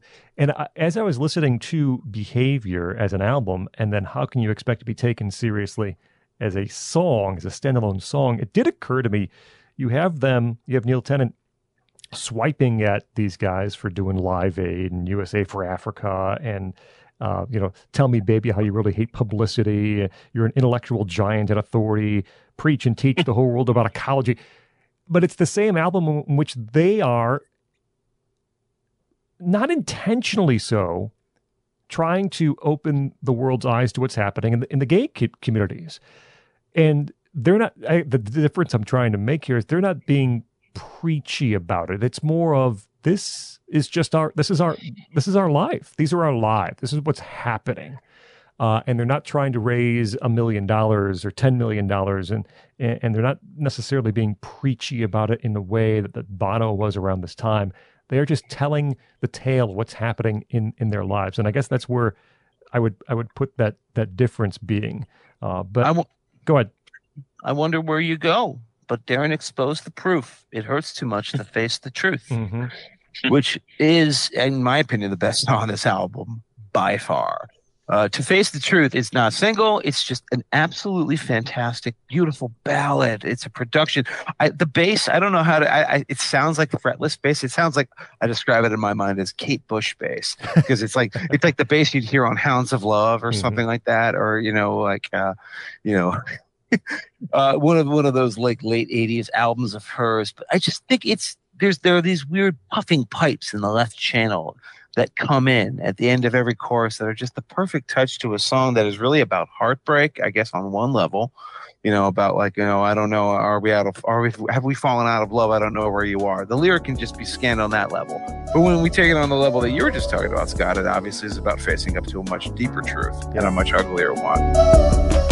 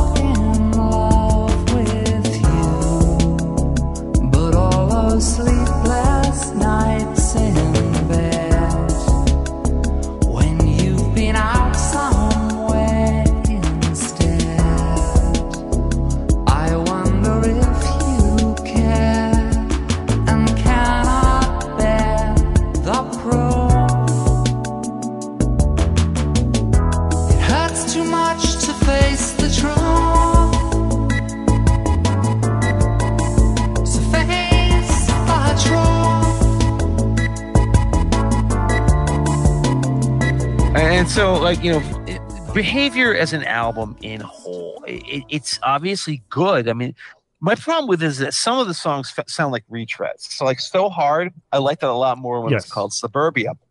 Mhm. You know, I mean, and, and it wasn't there. Even there's a great Steven Tyler story, Scot, that you found. You want to tell us about this one about Oh. the song "So Hard"? You know, I oh okay. I, I I think I got the details right. It's not necess- It's not due to drugs, but it's it was it was it was.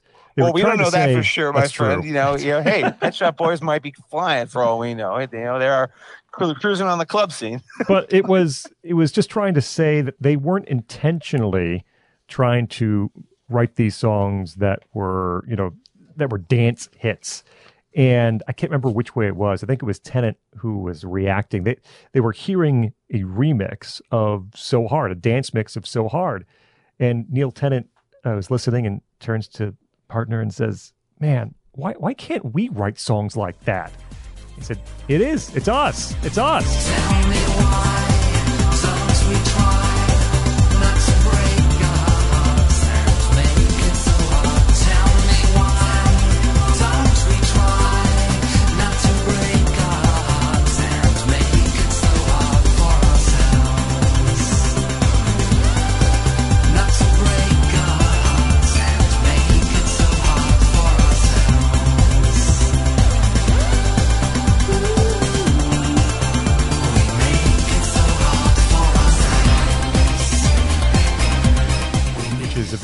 very close to a similar story that happened to Steven Tyler and Joe Perry of Aerosmith. That one we know was drug related. Um, this one, They were listening to More something opaque. like you know from like you know you know back in the saddle or something like Yeah. that. They're like, why don't we rock like that? And I'm like, we rocked like that. That was us. That was that was when we actually rocked. Yeah. if I recall, Joe Perry was much more direct in his uh, repudiation. Yes, I think he may have Uh, used some curse words. yes, yes, yes. Uh, one other uh, song I wanted to mention from Behavior as I look over my notes. I think Only the Wind is one of their best songs and, and, and prettiest songs. It's a very beautiful piano figure. And it's where they sort of intentionally, Dave mentioned they're always trying to add these little hooks and as they go further into a song, these things to, to sort of wrap your arms around. In Only the Wind, they do include these these like synth blasts that they, of course, use in many of these songs, but they're very muted. They're muted in the background. That piano figure really takes center stage, and They're insufferably tasteful, aren't they? They Yes. very tasteful production. it's one of those songs too where, s- where Tennant is trying to be a little more expressive in this tale about a very stormy relationship. I think it's one of their, I'll use Jeff's word, really most tasteful songs. It's a pretty song. It's only the wind blowing cans along the streets. Someone's dustbin lid playing havoc with the peace.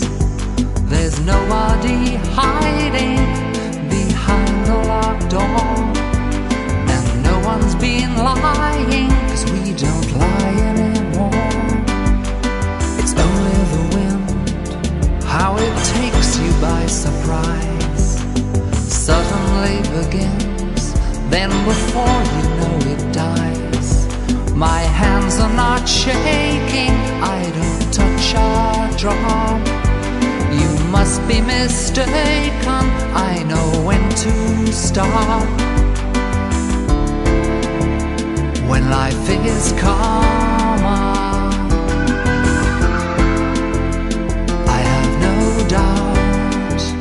Being boring was great too. I'm glad that, that Dave mentioned that. And uh, you know, this kind of I, they re, they released a couple more singles, non-album singles here that kind of end. I guess what I they call at least their Imperial era, the, the, where they dominated the UK charts, and it all kind of got summarized in a compilation that I'm just going to mention because I can't recommend it at the end because I have to recommend albums and songs. I feel in this case, but discography, the complete singles collection. This was my introduction to Pet Shop Boys. It is just the singles all in a row, the single mixes, nothing but, and uh, 18 songs, 80 minutes long. It's damn worth it. It's fantastic. And they emerged on the other end of it three years later with their uh, next album. Uh, again, uh, this one, the gimmick was that it was released in like a, a polka dot cheese case. I remember this being in, in CD stores. Does anybody else? They called it the Lego uh, cover. The, the, the Lego yeah. thing. I remember seeing it all the time back in like Best Buys and like Sam Goodies and stuff like that when I was 12 and 13. Um, and this is very, and I actually consider this to be the end of their their their great period because I think this is one of their.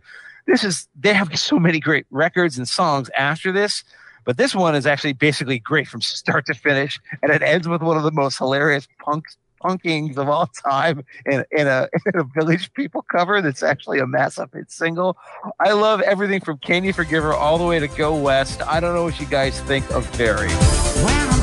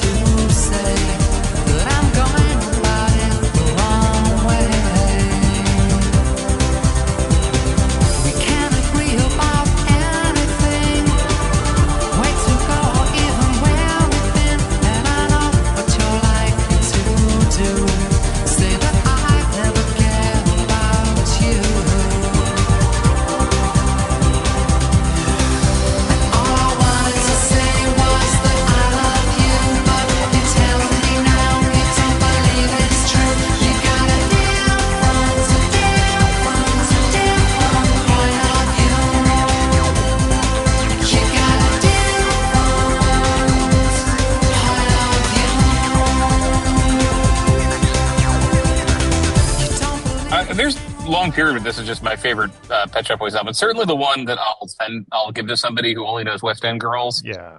because the melodies are just so undeniable, and the, Yeah. and they're so. Uh, Can you forgive her? Uh, like is is is witty. There's nothing like it. Dreaming of the Queen uh, is is it, like he's just way with a phrase. I mean, like there were there are no there were there were no more lovers left alive. No one has survived being said in the song by by Lady Di or Prince. I guess at that point still Prince. Uh, well, no, she was Lady at that point. Yeah. I'm not sure if she was a princess anymore.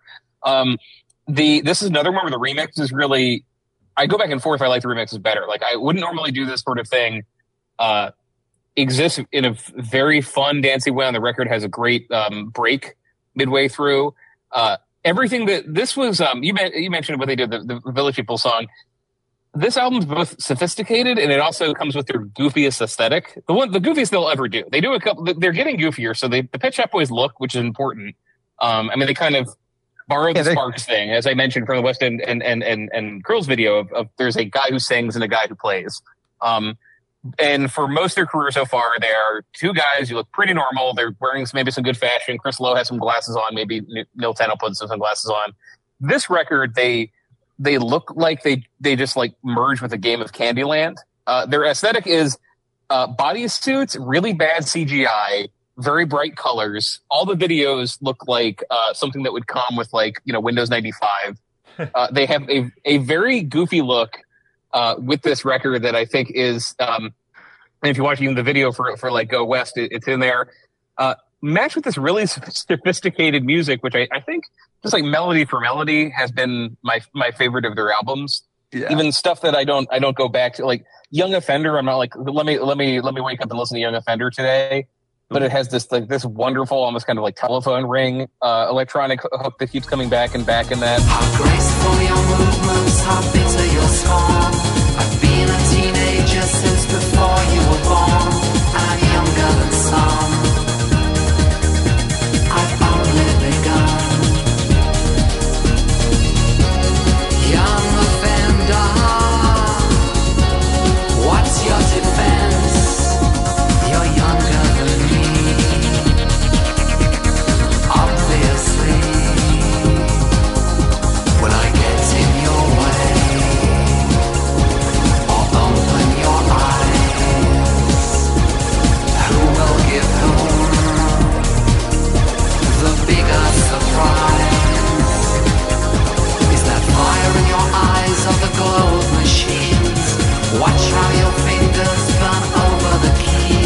Every, everything in like a a different point of view has a, as another one where is, is it like their most brilliant song? No, but but da da da da da da da. A, a Jeff's been kind of on, on top of all the songs where they're they're cope uh, they're borrowing from some other melody.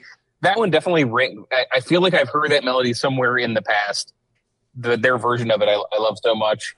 Uh, yeah, it's it, this is a perfect pop album. I think at the time too, it was also seen as a bit of a comeback. I just I Mhm. spent all this time talking about how weird they look aesthetically as they toured the thing. Um, but you know the uh, like the behavior did fine, but like I said, it was a little bit more maudlin, morose. And this is just where this where did this goofy band with all these hooks come come come from? It is I think it's like just song for song. They're they're loudest one like the slowest it gets really. Um, is kind of dreaming of dreaming of the Queen, which has those because it has those big fat horns and, and the way it's arranged. It's not like a it's a, it's not like a very quiet song. This is not this is a very loud album, but all the loudness is earned by just how good these songs are.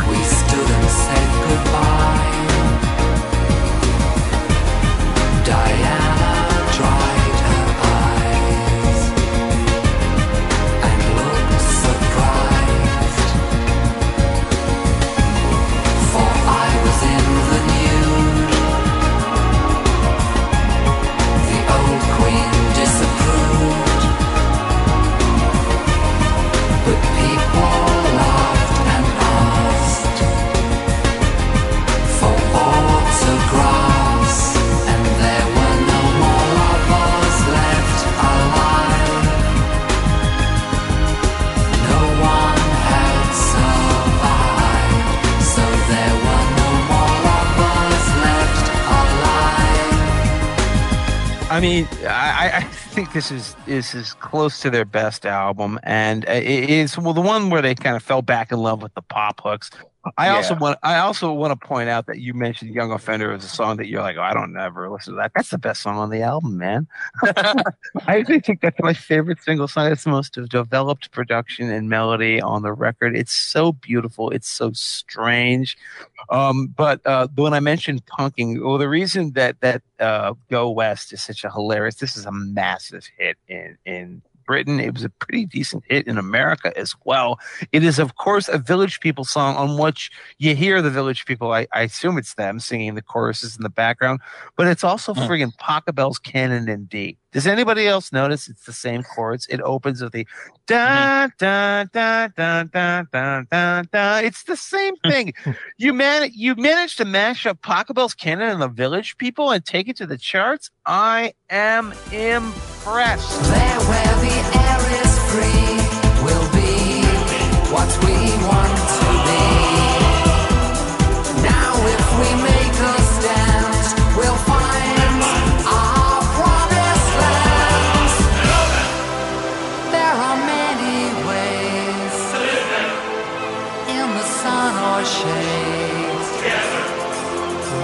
find a place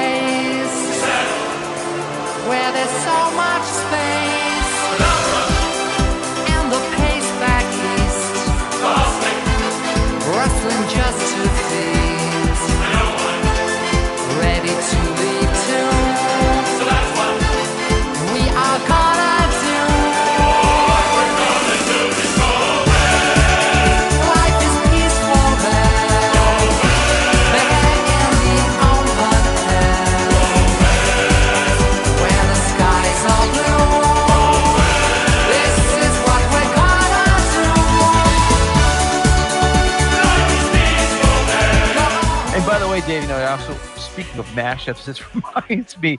We were talking about how um, uh, uh, Neil Tennant was making fun of Bono and U2 uh, on the last album. Well, in between the last album, this album, they also managed to put out another great single that we forgot to mention, Oh, which yeah. is Oh, their, God, co- yeah. their cover of "Where the Streets Have No Name," the most epic, you know, guitar rattling edge riff. They do this weird disco dance version of "Where the Streets Have No Name." and then they throw that Broadway tune in. I was like, I was I only have eyes for you, you know, da-da-da-da. Frankie Valli tune. Yeah. It's a Frankie Valli, yeah, but it Yeah. sounds like the da da da da da da da.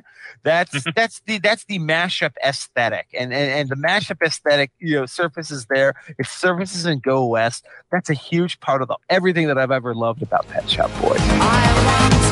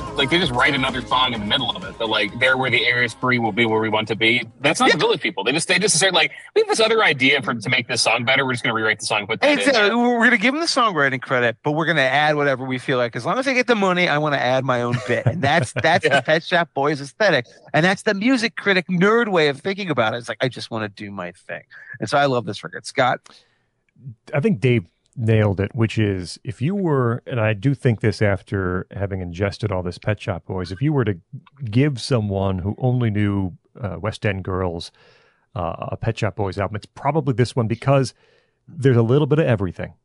Everything they've done well on the past, whatever, four, four or five albums, there's a little bit of it here somewhere. And so you, you sort of bounce around from this to that, and it all works well, and it's all professionally done, and it's all very good because it is Pet Shop Boys. It's the only number one album in the UK that they have. They had a bunch of number one singles, but the only number one in the UK. And uh, it's it's more up tempo. It's more fun. Can you forgive her? Is this tale of humiliation for a nasty song. right? That's a really dark, messed up lyric behind a very pumpy track. there you go set to this very splashy and fun track um and the, i think it's the very next song i wouldn't normally do this kind of thing the, the way i describe this is now weird al has never done a pet shop boys pastiche but if he did i'm pretty sure it would sound exactly like i wouldn't normally do this kind of thing because it Which unfortunately sounds a little bit too much like left to my own devices, is It's- my thought. it's a little close, Mhm. but it's a little well, it's a little wackier. It's a little weirder, a little more, Yeah. a little fun, bouncy. It's the Weird Al pastiche of the Pet Shop Boys, perhaps if you were to do one. That's how I, I see that uh, that song.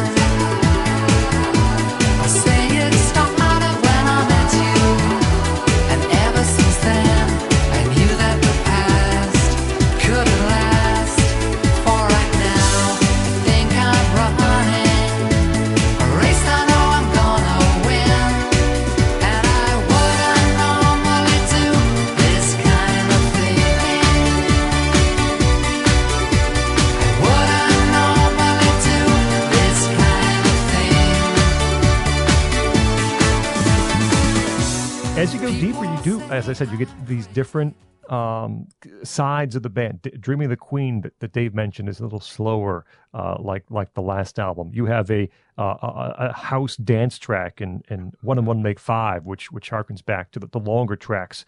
Uh, to speak is a sin is very behavior esque. I think that's, that's one of the other really great songs on this uh, album. Very lush, subdued track. There's a really sweet key change late in that song that helps to to sell it.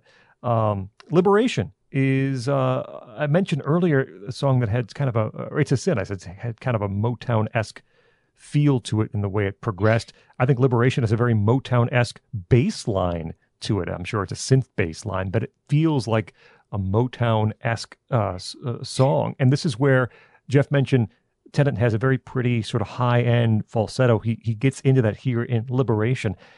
There are mm-hmm. just so many different angles of things that Pet Shop Boys do well that are all represented on Very. It doesn't have their very best songs, but on a track by track basis, it might be their most consistent album from this era.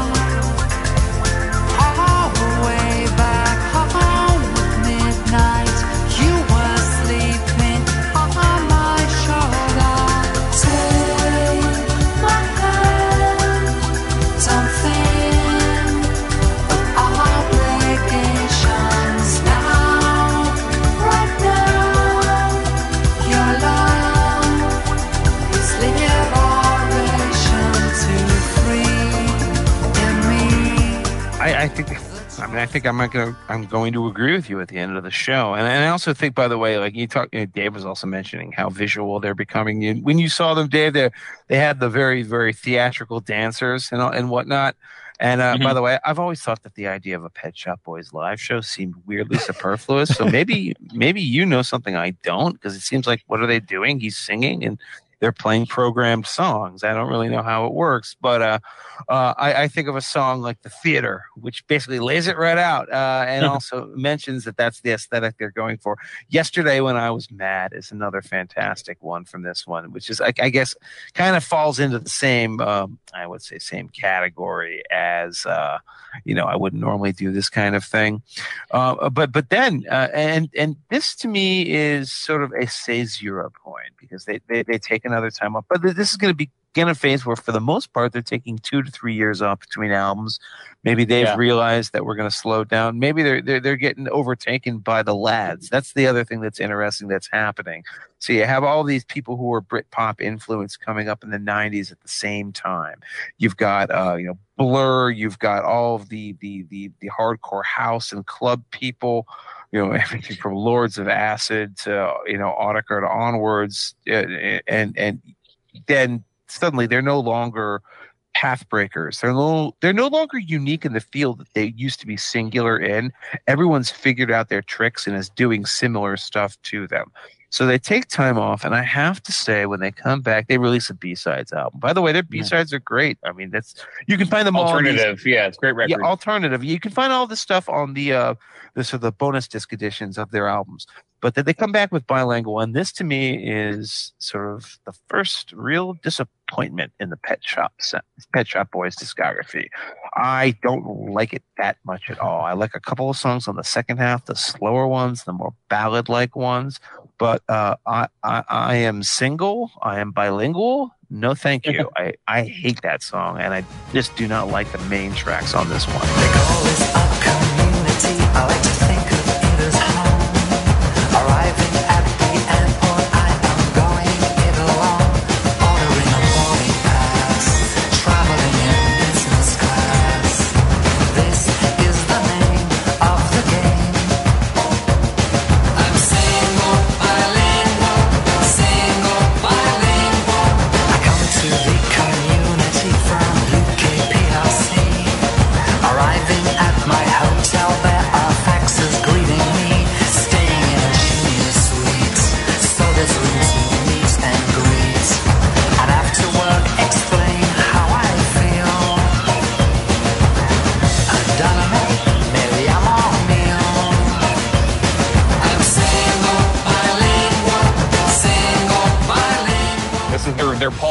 Album where they they discovered like an ethnic influence they like, and they're like, "What if we did put half the album like what- like a Brazilian uh, drum drum music? What if we do that?"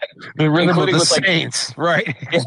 with like Portuguese lyrics that don't actually make sense. no, uh, I don't know what happened here. I don't like it. I feel it feels too trend hoppy to me. But again, who who am I to judge other than the guy who's been doing this show for seven years? What do you guys think? There's a couple of songs I like here, but this is where, yes, I think there's a real shift here. And I, I had mentioned earlier in the show, I was going to make a, a comparison. This is where Pet Shop Boys, to me, begin their Foo Fighters era. Which, ah, that's a nice one. right. I So like we, we did the Foo Fighters show a while ago. And at some point in Foo Fighters' career, you just get to, hey, it's a, it's a Foo Fighters album. And there's one or two songs that are really, really good. And the rest sound like Foo Fighters. Uh, Yeah. and, that's what starts here. Now, it's a little odd because this is a, a an album that is deep into Latin rhythms, as Dave mentioned. So it does have that twist to it. But by this point, it's a Pet Shop Boys album. And there are one or two really good songs. I like. I actually like the first song. I like Discoteca. It's different. Um, it, it does have this sort of haunting feel to it, and the drums are just massive. The, the thundering drums, especially at the end of the track when it flows into that second uh, track that, that Jeff hates. Uh, but I, I like that. And then the other song that I like quite a bit on bilingual is "A Red Letter Day," which is about halfway Yes, that was the one I was Right. listening so yes. Red Letter Day has this male choral uh, that, that sings backing vocals, very anthemic. And I could read these lyrics two different ways. One is, what's a red letter day? The day that you find love or the day that you find acceptance. Um, and, and coming from their background, I, I tend to think maybe it's the second part when when you are able to find acceptance in a in a group of people who who like you for who you are, no matter what you do. Uh, for all those who don't fit in, who follow their uh, instincts and are told, uh, no, I can't read my writing. Uh, this is a prayer for a different way. So you know that that moment when you find sort of peace with who you are and, and who's around you. That's a red letter day. That's a great day. It's That's the best song on bilingual. Yours perfecting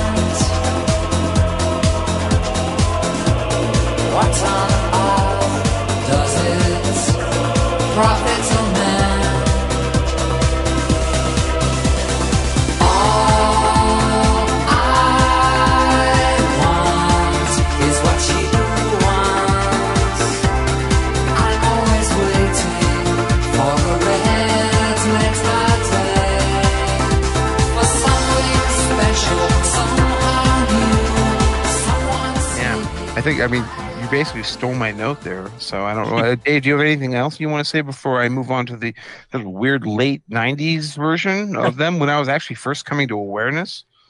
Yeah, I was in the same zone. I remember uh, discovering this and really liking it because I heard so many people talk about it.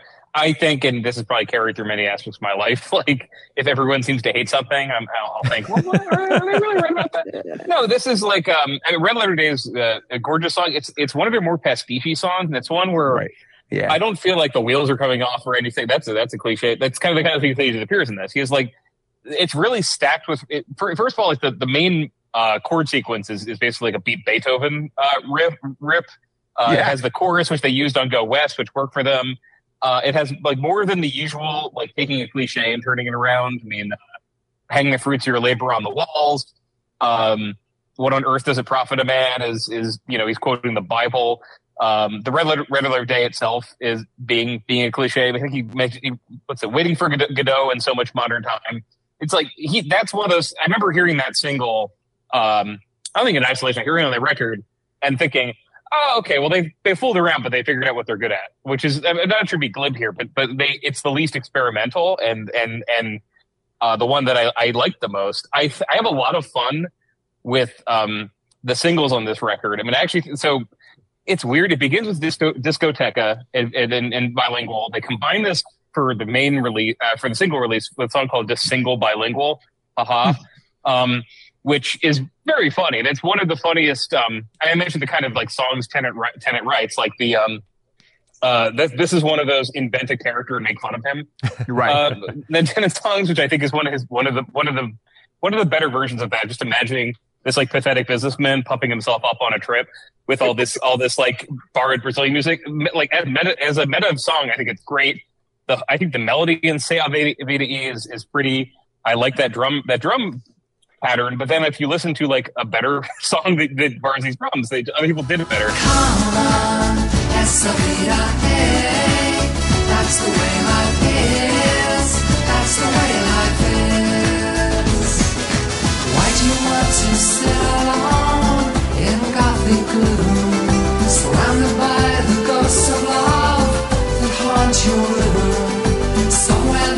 Different door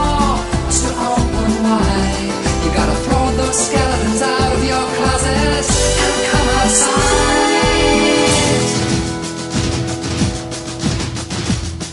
And uh, this is the first uh, record of theirs where there's just songs I don't ever feel like listening to. Uh, like, um, I like electricity's always bored me. That's like the first Pet Shop Boys, like, um, whatever the, I mean, a showstopper is when, you know, the song's so good, you stand up and applaud, like whatever the opposite is. Like the first one where I was like, Go to the ah, bathroom. Am, am I done with this? Yeah. Or oh, now I'll skip over it or something. The survivors I don't love, you know, but, um, it always comes surprise. I think this is the, the most like not phoned in, just the most, uh, because the same era, we kept talking about their B sides, their alternative versions.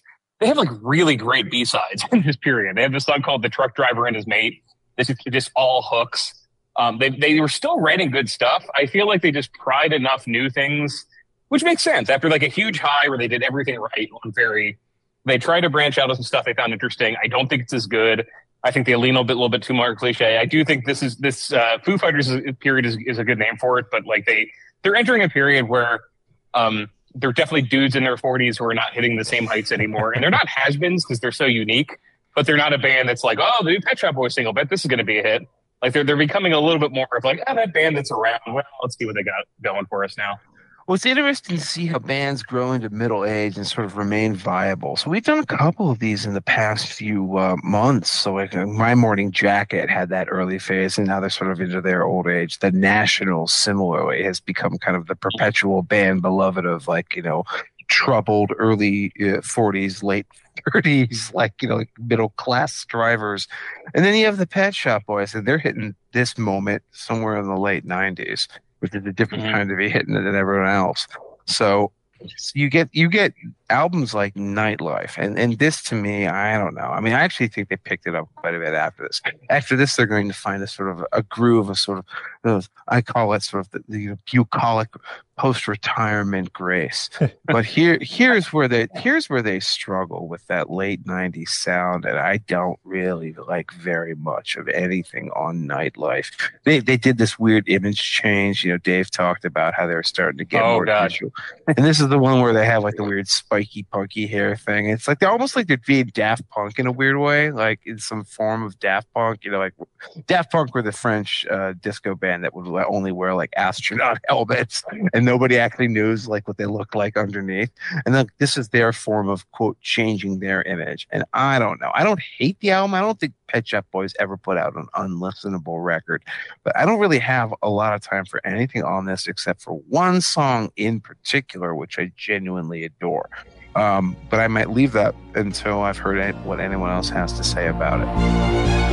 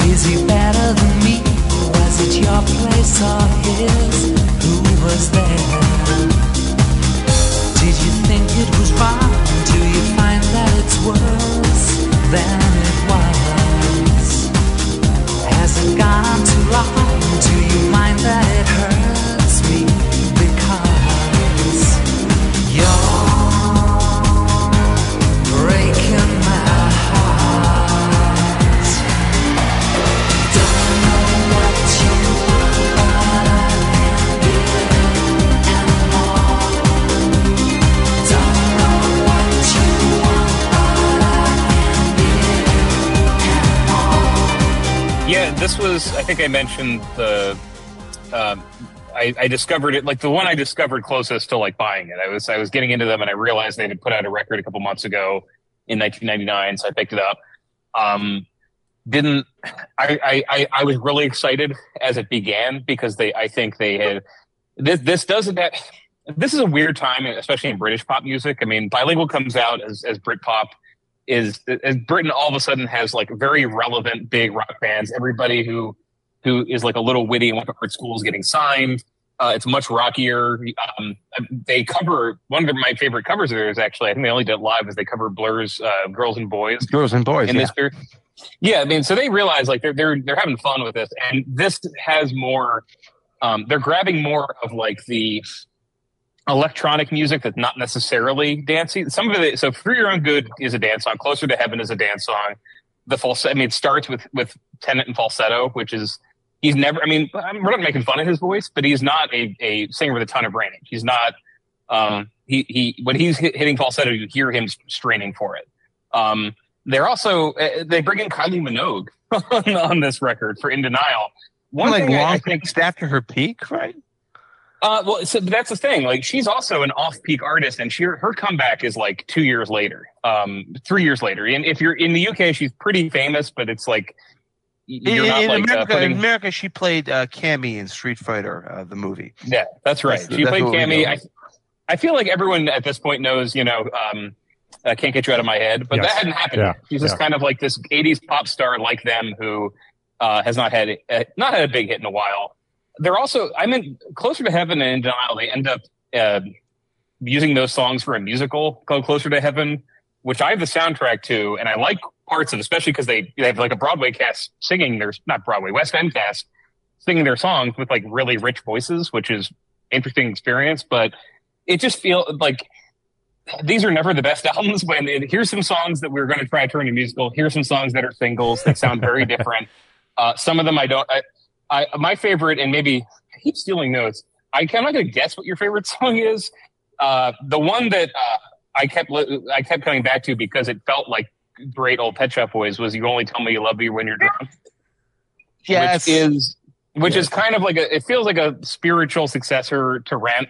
Um, the same sort of per- Yeah. person and uh, realizing they're kind of lapsed into a into a troubled relationship with a gorgeous melody. And this song, they they um the version of the record's great. It's it's pulsating. I've heard them play this where there's like an acoustic guitar leading leading the song. It's just it's it's one of those where they nail the melody. Lowe knows exactly what he's doing. Kind of has a great lyric.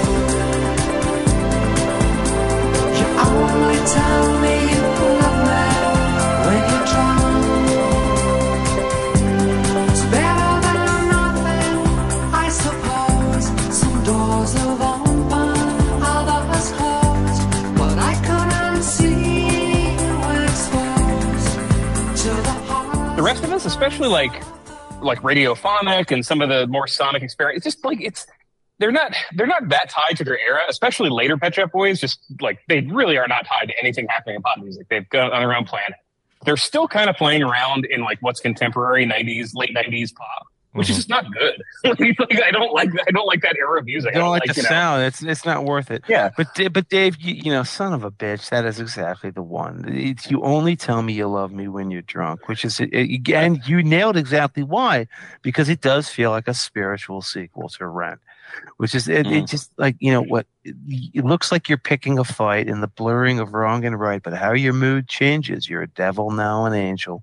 Suddenly subtle, solemn, and silent as a monk, you only tell me you love me when you're drunk. Uh, that's a horrible and wonderful and perfectly observed, uh, you know, depiction of a relationship. It's hard not to wonder if it's personal. I mean, I don't think you, you don't have to ask these people if they're running from life, but man, it feels like it's an argument that he's had with somebody because it's Mm. just the, the observational quality of their, like the way the moves, the blurring of wrong and right, the way people start, you know, getting into petty ante arguments with people, and then it's all set to just that very beautiful and elegantly graceful melody. And we talk about Pet Shop Boys as being these guys who crank out these these dance floor bangers, you know, mm-hmm. these things. But the other, you know, the secret, the curveball is that they know how to write a beautiful piano ballad and a very graceful ballad uh, with strings and all of the various accoutrements. Um, you only tell me you love me when you're drunk is somewhere in that halfway point between them, and it's one of the reasons why it sort of is quintessentially Pet Shop Boys. It, it, it's neither up tempo nor down tempo; it's depressed tempo, and that that's the Neil Tennant tempo. That's the way he writes. That, that's sort of there's there's there's anxiety and ennui riven throughout every single line of that song. What's when you speak with feeling? Is it over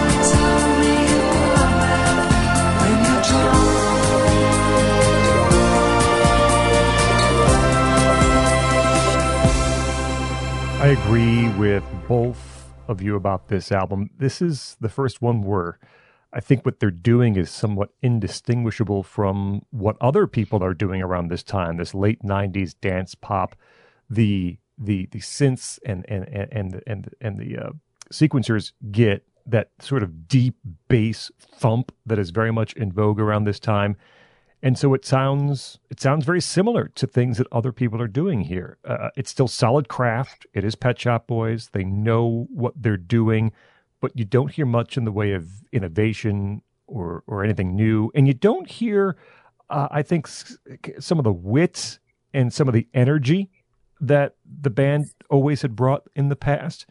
Um, it just sort of lumbers around in places. A track called Vampires that I think almost works. and Almost, gets, gets dragged down by some of that some of that lumbering, some of that deep bass. Uh, New York City Boy is a very like Village People esque track where they try to bring some of that fun up tempo uh, ness back, and I'm not sure that works incredibly well. You know, it's the end of the uh, it's the end of the century, uh, quite literally. 1999 is when Nightlife was released, and thankfully for them, I think Jeff, there is a little bit of a leaf turned uh, after the 2000s begin. hmm I actually do think so as well. I think you know, the last album, I think again, the Pet Shop Boys from this point on are going to settle into what I say sort of predictable acceptability. Every every one of these albums is good. There are some songs that are genuinely great, but there is a certain I hate to say this, but there's the the age and the ennui that comes with. There's there's nothing weird like a Radiohead album, even in later into their career, and I now have to consider them a defunct band. They were always weird and different and everything was like singularly getting more and more bizarre kind of like the talk talk evolution. These are more on a continuum. They kind of continue to sound the same. But i have to say i really love release which was their uh the, i think really the big comeback of their career their late period career it's 2002 this is one i still heard when i was in college um and uh it there aren't a lot of big banging grooves here, but then again, they're older and it feels much more appropriate at the turn of the century. I think the first thing that comes along is that Home and Dry is a fantastic opening song to this record, but and it's so much less cluttered than the sound that you got on Nightlife. Uh, you have songs that were written before, could have been written before, but would have been arranged much more busily.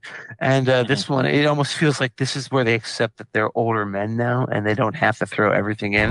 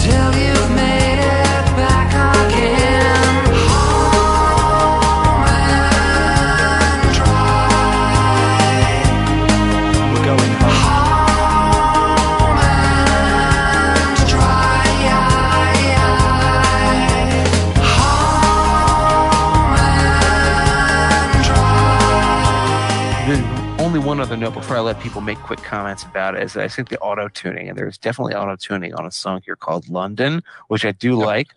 but but it makes me realize that Neil Tennant's voice had always sounded like auto tune before the concept even existed.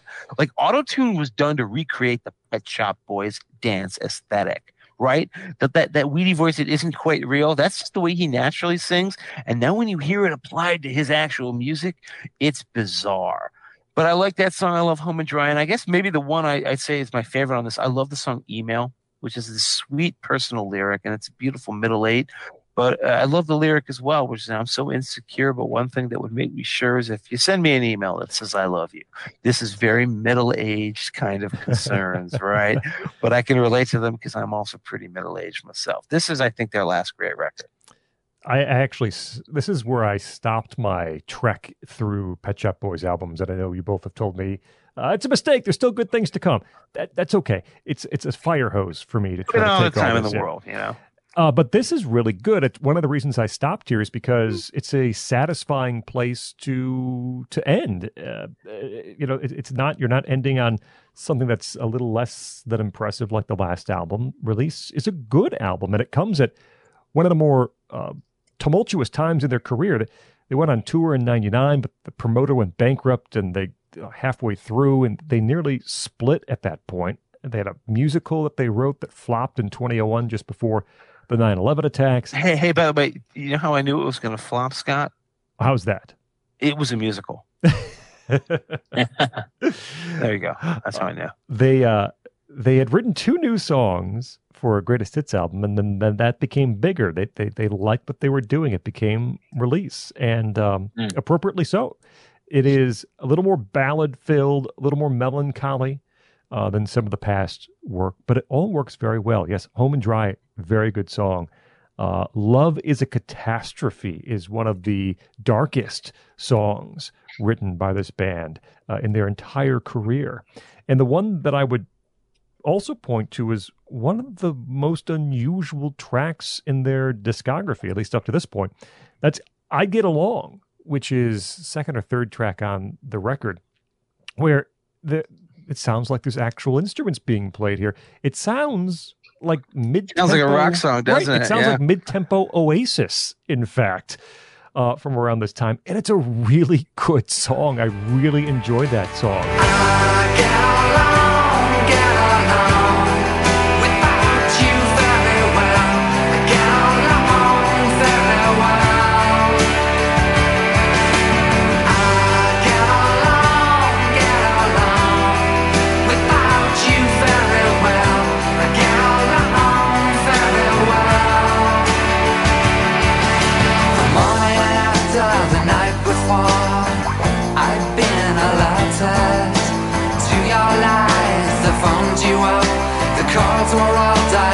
Took a long time to track you down, even then you were defiant. It's not what you think it is, you said, and proceeded to deny it. So I lost my patience at last, and it happened so fast. It's a head snapping moment because all of a sudden you, you, you don't even realize you're, you're like, wait, what? That that's that kind of song from this kind of band. Like Yeah. it almost sinks in, and you're like, they're not supposed to be making this kind of music, and they do. They And do well. Yeah, and it's really good. There are little, uh, I guess I'd call them little moments of triumph all over release. It is not as good as their Imperial period, as we've referenced many times, but it's really good in places and very good for a later era album like this. yeah, it's their most uh, it's their most mellow album yet. I think I kind of I mean I wouldn't say they're uh, they they do get mellow later. They they they move into a different form. I mean, uh, you introduce the context around this well. I would add that it, it includes the Eminem song, uh, which is a a fun micro trend in 2001 and 2 and 3 is that Eminem is the biggest star in the world, and if you were a gay British pop star, you uh, right you you would collect you you were interested in him. Uh, so you have Elton John duetting with with Eminem on uh, on Stan, and then you have the Night I Fell in Love, which is clearly just like a a, a little romp about a uh, kid meeting Eminem backstage and and and uh, falling in love with him, and I think Eminem reciprocating. So like they, I, I, it is a it is like a, you know, taking it down a gear, a little more laid back. Uh, witty, still witty lyrics. I do love that uh, one-two punch of "Home and Dry" and "I Get Along" that starts the album. I think is I, I remember first opening this. This is the first one where I said, "Oh my god, this band I'm into has a new record. I'm going to buy it immediately." Uh, I remember listening to those two back to back and thinking, "This has the potential to be the, the best thing they've done."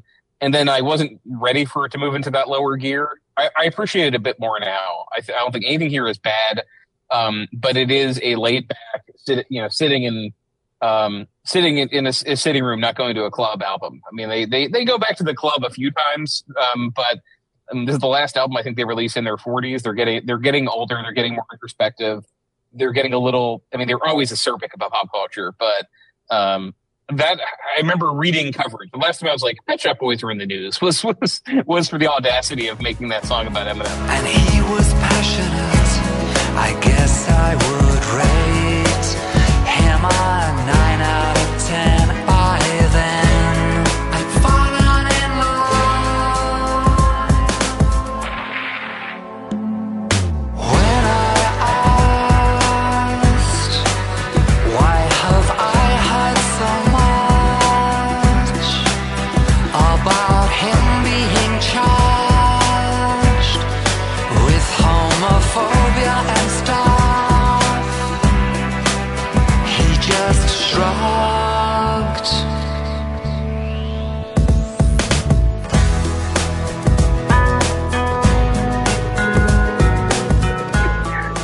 About for uh, doing the soundtrack to the Battleship Potemkin? Because this again begins another weird, long fallow period for the Pet Shop Boys. Another four years off. In the meantime, they're doing weird Mhm. stuff like doing soundtracks for Sergei Eisenstein films.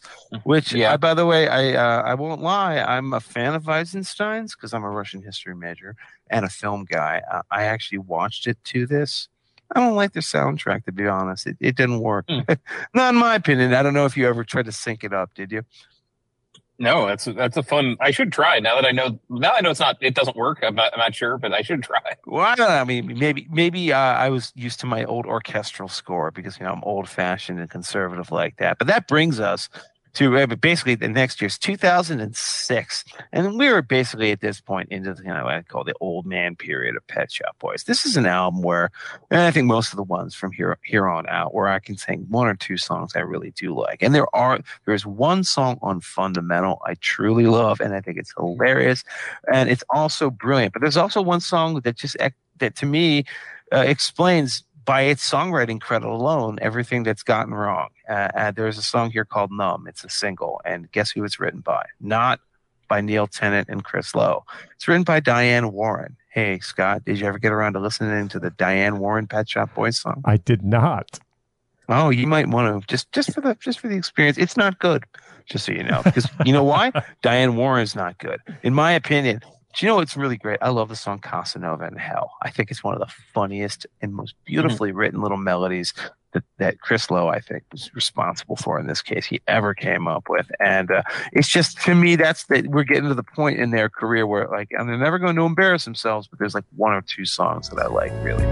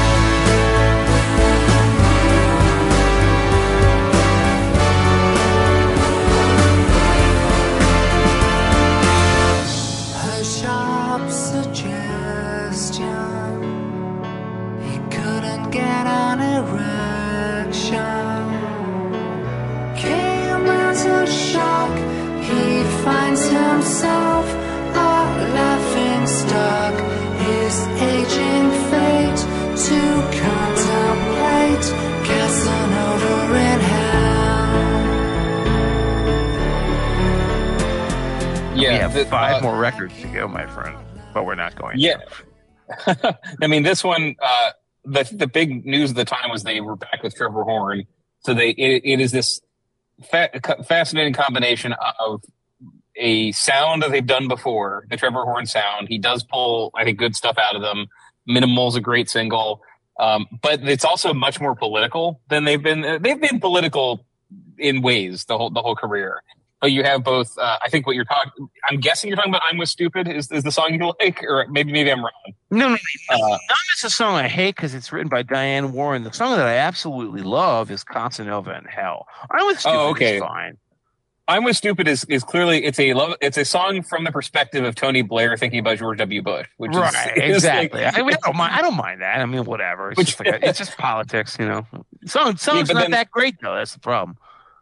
It has it starts. That's the thing. They they they has that Trevor Horn Damp, psh. It starts with that great '80s hook and a great riff, and then it doesn't really do a whole lot. Uh, inter, integral, same thing. It has has a good idea. It, it's it's about um the British version of the um it was British. It was like a national ID card thing that Labor was doing that had lots of protests. Like, how dare you make us all around national ID cards? So it's a very temp. It, it, it's a it's a weird album because they both know they're using the Talk, talk like about a controversy that nobody cares about anymore. no one all. cares anymore. I mean, yeah, the it, it is both. It's dated in two different ways. That they're referring lyrically to stuff that nobody cares about, and the music is a throwback to what what was clicking for them uh, 15 years earlier. So it's uh, it was seen at the time as a comeback because of the Trevor Horn connection. Because those singles actually, I mean, hey, I'm with stupid. You wrote a song about George W. Bush in 2006. Like you're going to get some attention. Um, I don't think I think it's aged worse than some of these other albums that uh, that are that are Mhm. older than it. Frankly, for those reasons. Yeah, I, I have to agree with you. And then you know what? Here's the thing: we could do a three-hour episode, but who would want to listen to us discussing in incredible detail the last five albums of the Pet Shop Boys career, of which Scot, I believe, has listened to zero out of five. Is that correct, Scot? That is correct.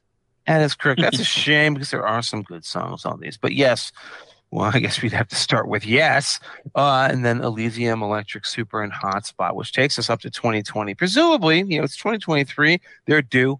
Another one might come out sometime this year, for all we know. I don't know Well, if they've they, tipped one. they just released another singles collection, Uh. which is called Smash hits. and that that's a that's a sign that usually is a sign that that something's a brewing. They they do that uh, in my experience right before they're about to make a move of some sort. So for all we know, there's another Pet Shop Boys album. I don't know how much we should care though, and it's not like I'm trying to be mean or cruel here. I think you're basically if somebody were to throw one of these new albums on, you never object because hey, you put you know you put a machine on you get a solid beat and you get in professionals who know how to put together really really solid melodies you're never going to be disappointed. There's just i've gone back in the and i actually forced myself to listen to much of these and decided after doing it that i didn't really have as much to say about them as anything i did before this point in their career. I'll say this one thing is that on yes the 2009 album which is a it's called yes giant check mark on the cover uh, which means like you know, I'm kind of running out of like interesting guys. I love, I absolutely love the song "Beautiful People," um, which I think is maybe an all-time classic for the band. It's like one of the later ones that they came in with out of nowhere. It's at that dark, thundering orchestral opening, eh, subtle chord changes. The chord changes in that thing shift mid-chorus perceptively, which I always like about it. And then the lyric is just so strangely dissipated and sad. I want to live like the beautiful people hollow media fantasies about wanting to sort of you know abstract yourself out into a media world that you only touch at arm's length that's what i've always interpreted that song to be that was one that i heard like long ago long after i you know remember you know you know i'm not paying attention to pet shop boys new songs at that point but that one broke through to me and i still love it to this day Is it only fantasy? Or could it be reality?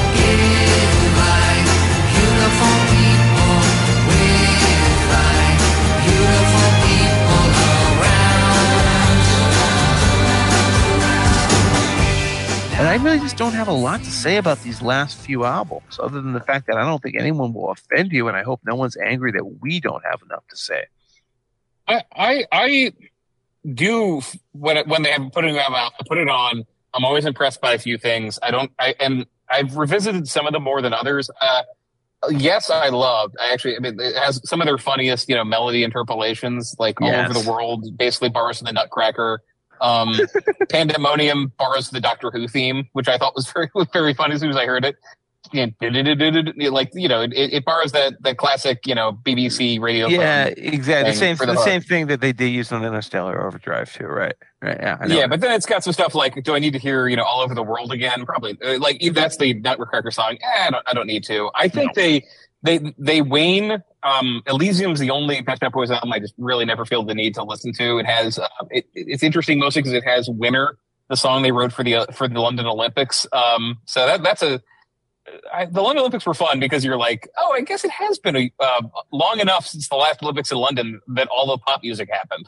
So they got to be part one of the many, many, many bands at the London Olympic ceremonies showing off a new song under hits. I think Electric uh, is the last their last comeback album where I think they uh, and maybe we'll talk the end, the end, but the last one where I love every song.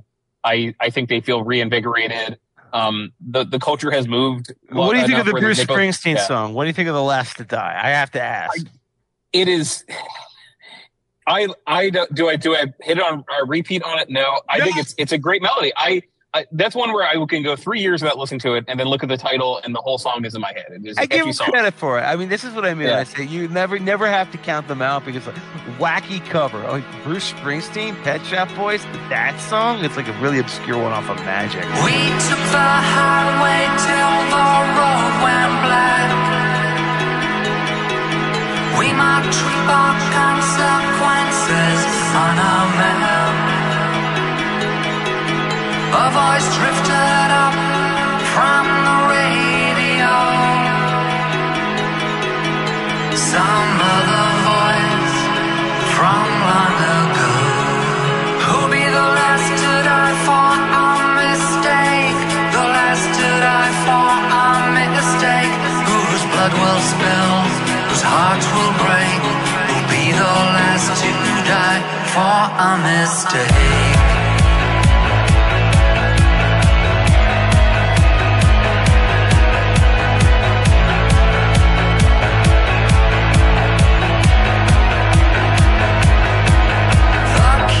Asleep in the back seats. Good Yeah, song. it's re- It's a good really, cover. after after that, all I'd say is like Super and Hotspot. I like them, but this is where they sound they sound like somebody they, like themselves, and also like Will- Weird Al Yankovic making fun of the Pet Shop Boys. Mm, Um, yeah. like Burn, the song Burn, I like it a lot, but it's also th- these you know guys at this point, like early '60s, uh, late '50s. You know, we're gonna burn, burn this disco down till the morning comes. Like, sure you are, guys. Sure, I'm, I'm sure you guys are partying as late as possible, but they, they still have great songs every record. But they're yeah, they don't feel as as essential anymore. But they're just not bad. Like they can write a bad song. It's it's in their it's they, they if they try they can. Um, I think Monkey Business from uh, the single from Hot, the Hotspot is very silly. Um, same thing where it's like Neil Neil Tennant, like the, the video for it, he, they're like sitting in a club as other people are dancing, and you have Neil Neil Tennant being like, "Give me margaritas and red wine." Like, come on, Neil. Like, I, I do think the, the clubby stuff at this point, I just don't think it makes sense for them. The way that you know, I saw the Who recently, and when I see the Who sing "My Generation." In the year 2022, I I just I don't know how to feel about it. Um, but Does he- they're he very actually- good. Does, Yeah. does, does, does he does he actually go through with the "Hope I Die Before I Get Old" line? I mean, I don't even Oh. understand. Uh, Like, how do they Yeah. do it? Right?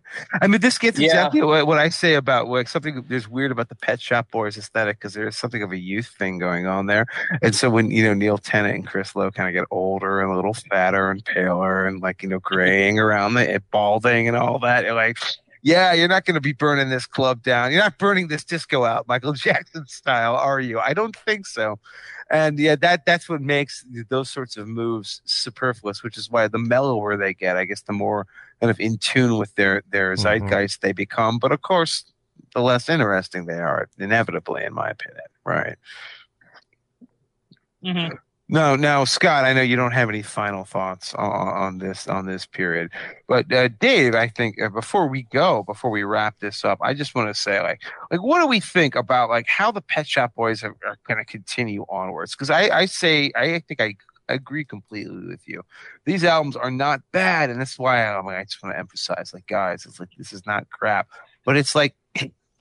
I guess when there's a period of such exciting, like uh shocking disruption in music and like the Pet Shop Boys created a different aesthetic. They created a different sound in music in, in, in the mid eighties. And it it's an actual thing.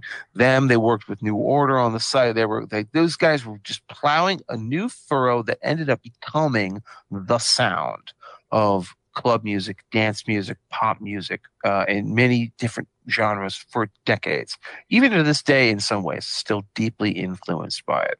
So I don't really hold anything against them that they're not still making the most relevant and exciting music of all time.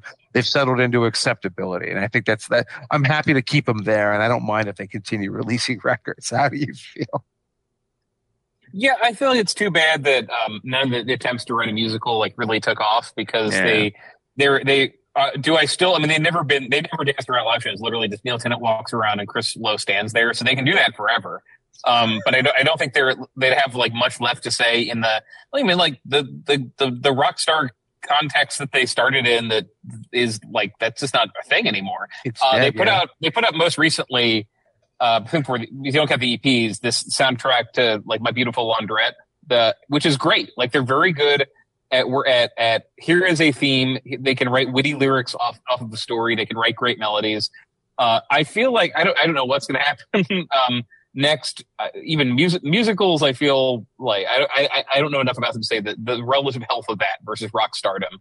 Uh, but they're just they're good songwriters who uh and and, and Tennant is I mean like when he's written lyrics for other people when they've heard somebody else sing them it's great like Rufus Wainwright does a sings Casanova to Hell one of their live records uh he adds a lot to it his voice is thin but richer than Tennant's I'd love to just see them keep writing good stuff for other people I'm less of a fan they had a song called like on social media a couple years ago which I thought I wouldn't say it was their new nadir but that's one of the Pet Shop Boys songs I saw. We're like, guys, I don't need to hear you comment on on events anymore. Just write really good songs. Find a way to write a bunch of great songs every couple years. I'm not sure if I need you to do like a new, uh, try to do a new pop hit. I'm not sure if it's ever going to happen again. I- I'm a pretty detail oriented guy, Dave. I do my research for my shows, and I have to say, I am grateful that I have not heard on social media. I am very. oh grateful. yeah, But you know, hey, whatever. No need to. No need to end on a sad note. Scot, you want to bring us home? Indeed. This uh, we get to the point of the program where we give you the two albums you should own from Pet Shop Boys, the five songs you really need to hear. Turn to our guest first, who takes the floor, Dave Weigel from Semafor. Writes the Americana newsletter there. Find him on Twitter at Dave Weigel. Uh, your two albums, your five songs, please. Yeah, I would say very, which I praised up and down, and actually Electric is my dark horse pick. Uh, I, th- I that is a late record that is at this point ten years old. Um, but I I, like it. every song on it. Uh, I, I it starts with Axis, it ends with vocal, it ends with just. I, I feel like it's the last record where sequencing wise, the, the the peaks and valleys that it goes into on purpose. It's terrific. I, I at least like every uh, every song on it. I mean, and if I, I'm not trying to um, get too math- mathematical with like, is this a 98% song or 96? Uh, but it's great. I think that's, that's one very, I would pass on to somebody who, you know, to introduce this band, they might have only heard one or two singles of electric 20 years later. I feel like is their last really great statement really. And they, it, it came out of a, uh, uh, they were, I think, I think re-energized because Elysium was, was, was bland. They were stuck in a record deal. Electric, they break out on their own. Great record. Um, my song, I should do the five songs now, right? Like the five Yes. songs too. Yes. Um, those are, uh, I'll, leave- those are a little more as I really tried to judge them, like weighted more in their early career. I would say, uh, Rent, I really do love Jealousy. Um, of all of their ballads, I feel like that's the most powerful. I never get tired of it. Uh, I like, I wouldn't normally do this sort of thing. Uh, a, a Red Letter Day and from Electric, Love is a Bourgeois Construct is, is my, the last truly Neil Tennant just writing all his references and creating a, a goofy little George Eliot character to make fun of. Uh, love that song. Title on So, down, those- those yeah. five. Yeah. Uh, all right. Um, my two albums I mentioned earlier on the show to uh, buffer buttress Dave's point that Very is the album you might give someone who perhaps only knows West End Girls. So if you're going to only have two albums, I think that's got to be on the list. And for the other choice, uh, very nearly Behavior, which I like an awful lot, but then I'd probably tell you to grab the album that has perhaps their greatest songs, a couple of their greatest songs. It's Actually, which is also a great album too. So Very, Actually, the two albums. In terms of songs, most people probably have heard it, but I'm still going to make room for it on the list. What have I done to, to deserve this? Is a is a just really outstanding pop song. I echo Dave. I'll say Rent. Uh, I think Being Boring is on this list of five Pet Shop Boys songs you should hear. Can You Forgive Her uh, from Very? And I will take, uh, I think, Only the Wind as well on this list of five. Jeff, over to you.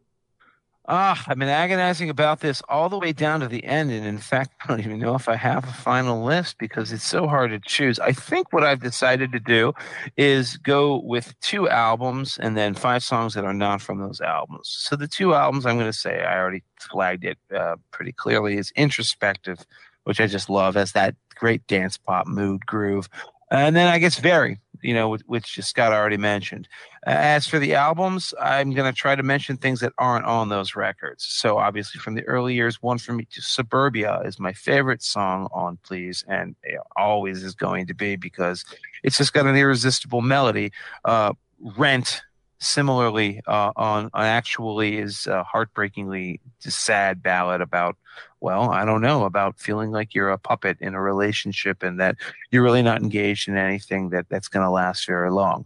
Uh, I'm going to have to make a, a shout out for uh, just at least one of the covers. You know, I, I would have mentioned Always on My Mind, but it's on Introspective. So instead, I'm going to mention Where the Streets Have No Name. After they trash Bono, they they cover Bono, and they actually do justice to Bono because man, it's just such a really it's it, it's a great mashup along the lines of Negative Land. I don't know if anybody knows what this this semi-obscure late '80s, early '90s mashup kind of group that would that would uh, do parodies of like you know like various pop culture things. And they, they put U2 and Pepsi into something. It was a long time ago, but this is this is the Pet Shop Boys version of it. Uh, and I think Young Offender is is the one that I would pick if I had to pick one song from Very specific because Dave said he didn't like it. I think it's the best damn song on the album.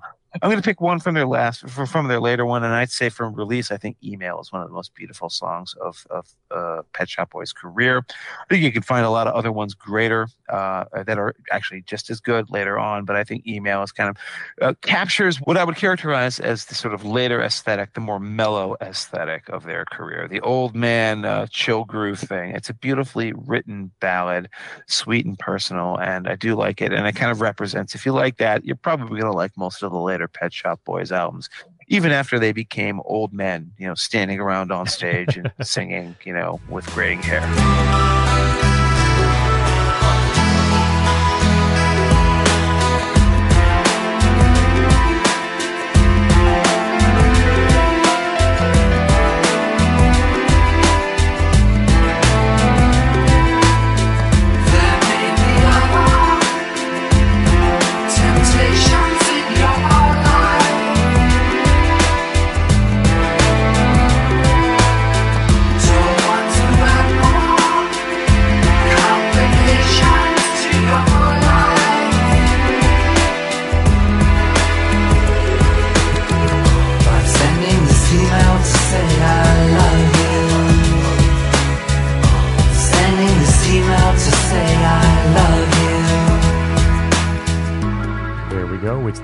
Political Beats look at the music and career of Pet Shop Boys. We thank our guest on today's program, Dave Weigel, founding reporter at Semafor, covering the 2024 campaign, writing the Americana newsletter.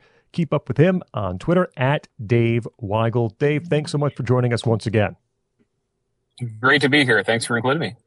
Uh, Jeff, we enter the summer, and I, I don't know if you saw my message the other day, but I have found a guest for our Huey Lewis and the News episode you have promised to do. So I just want to just want to throw that out there as we. Oh, how wonderful! today. What a wonderful Fourth of July gift you've you've I- given me. I, you. I thought so too.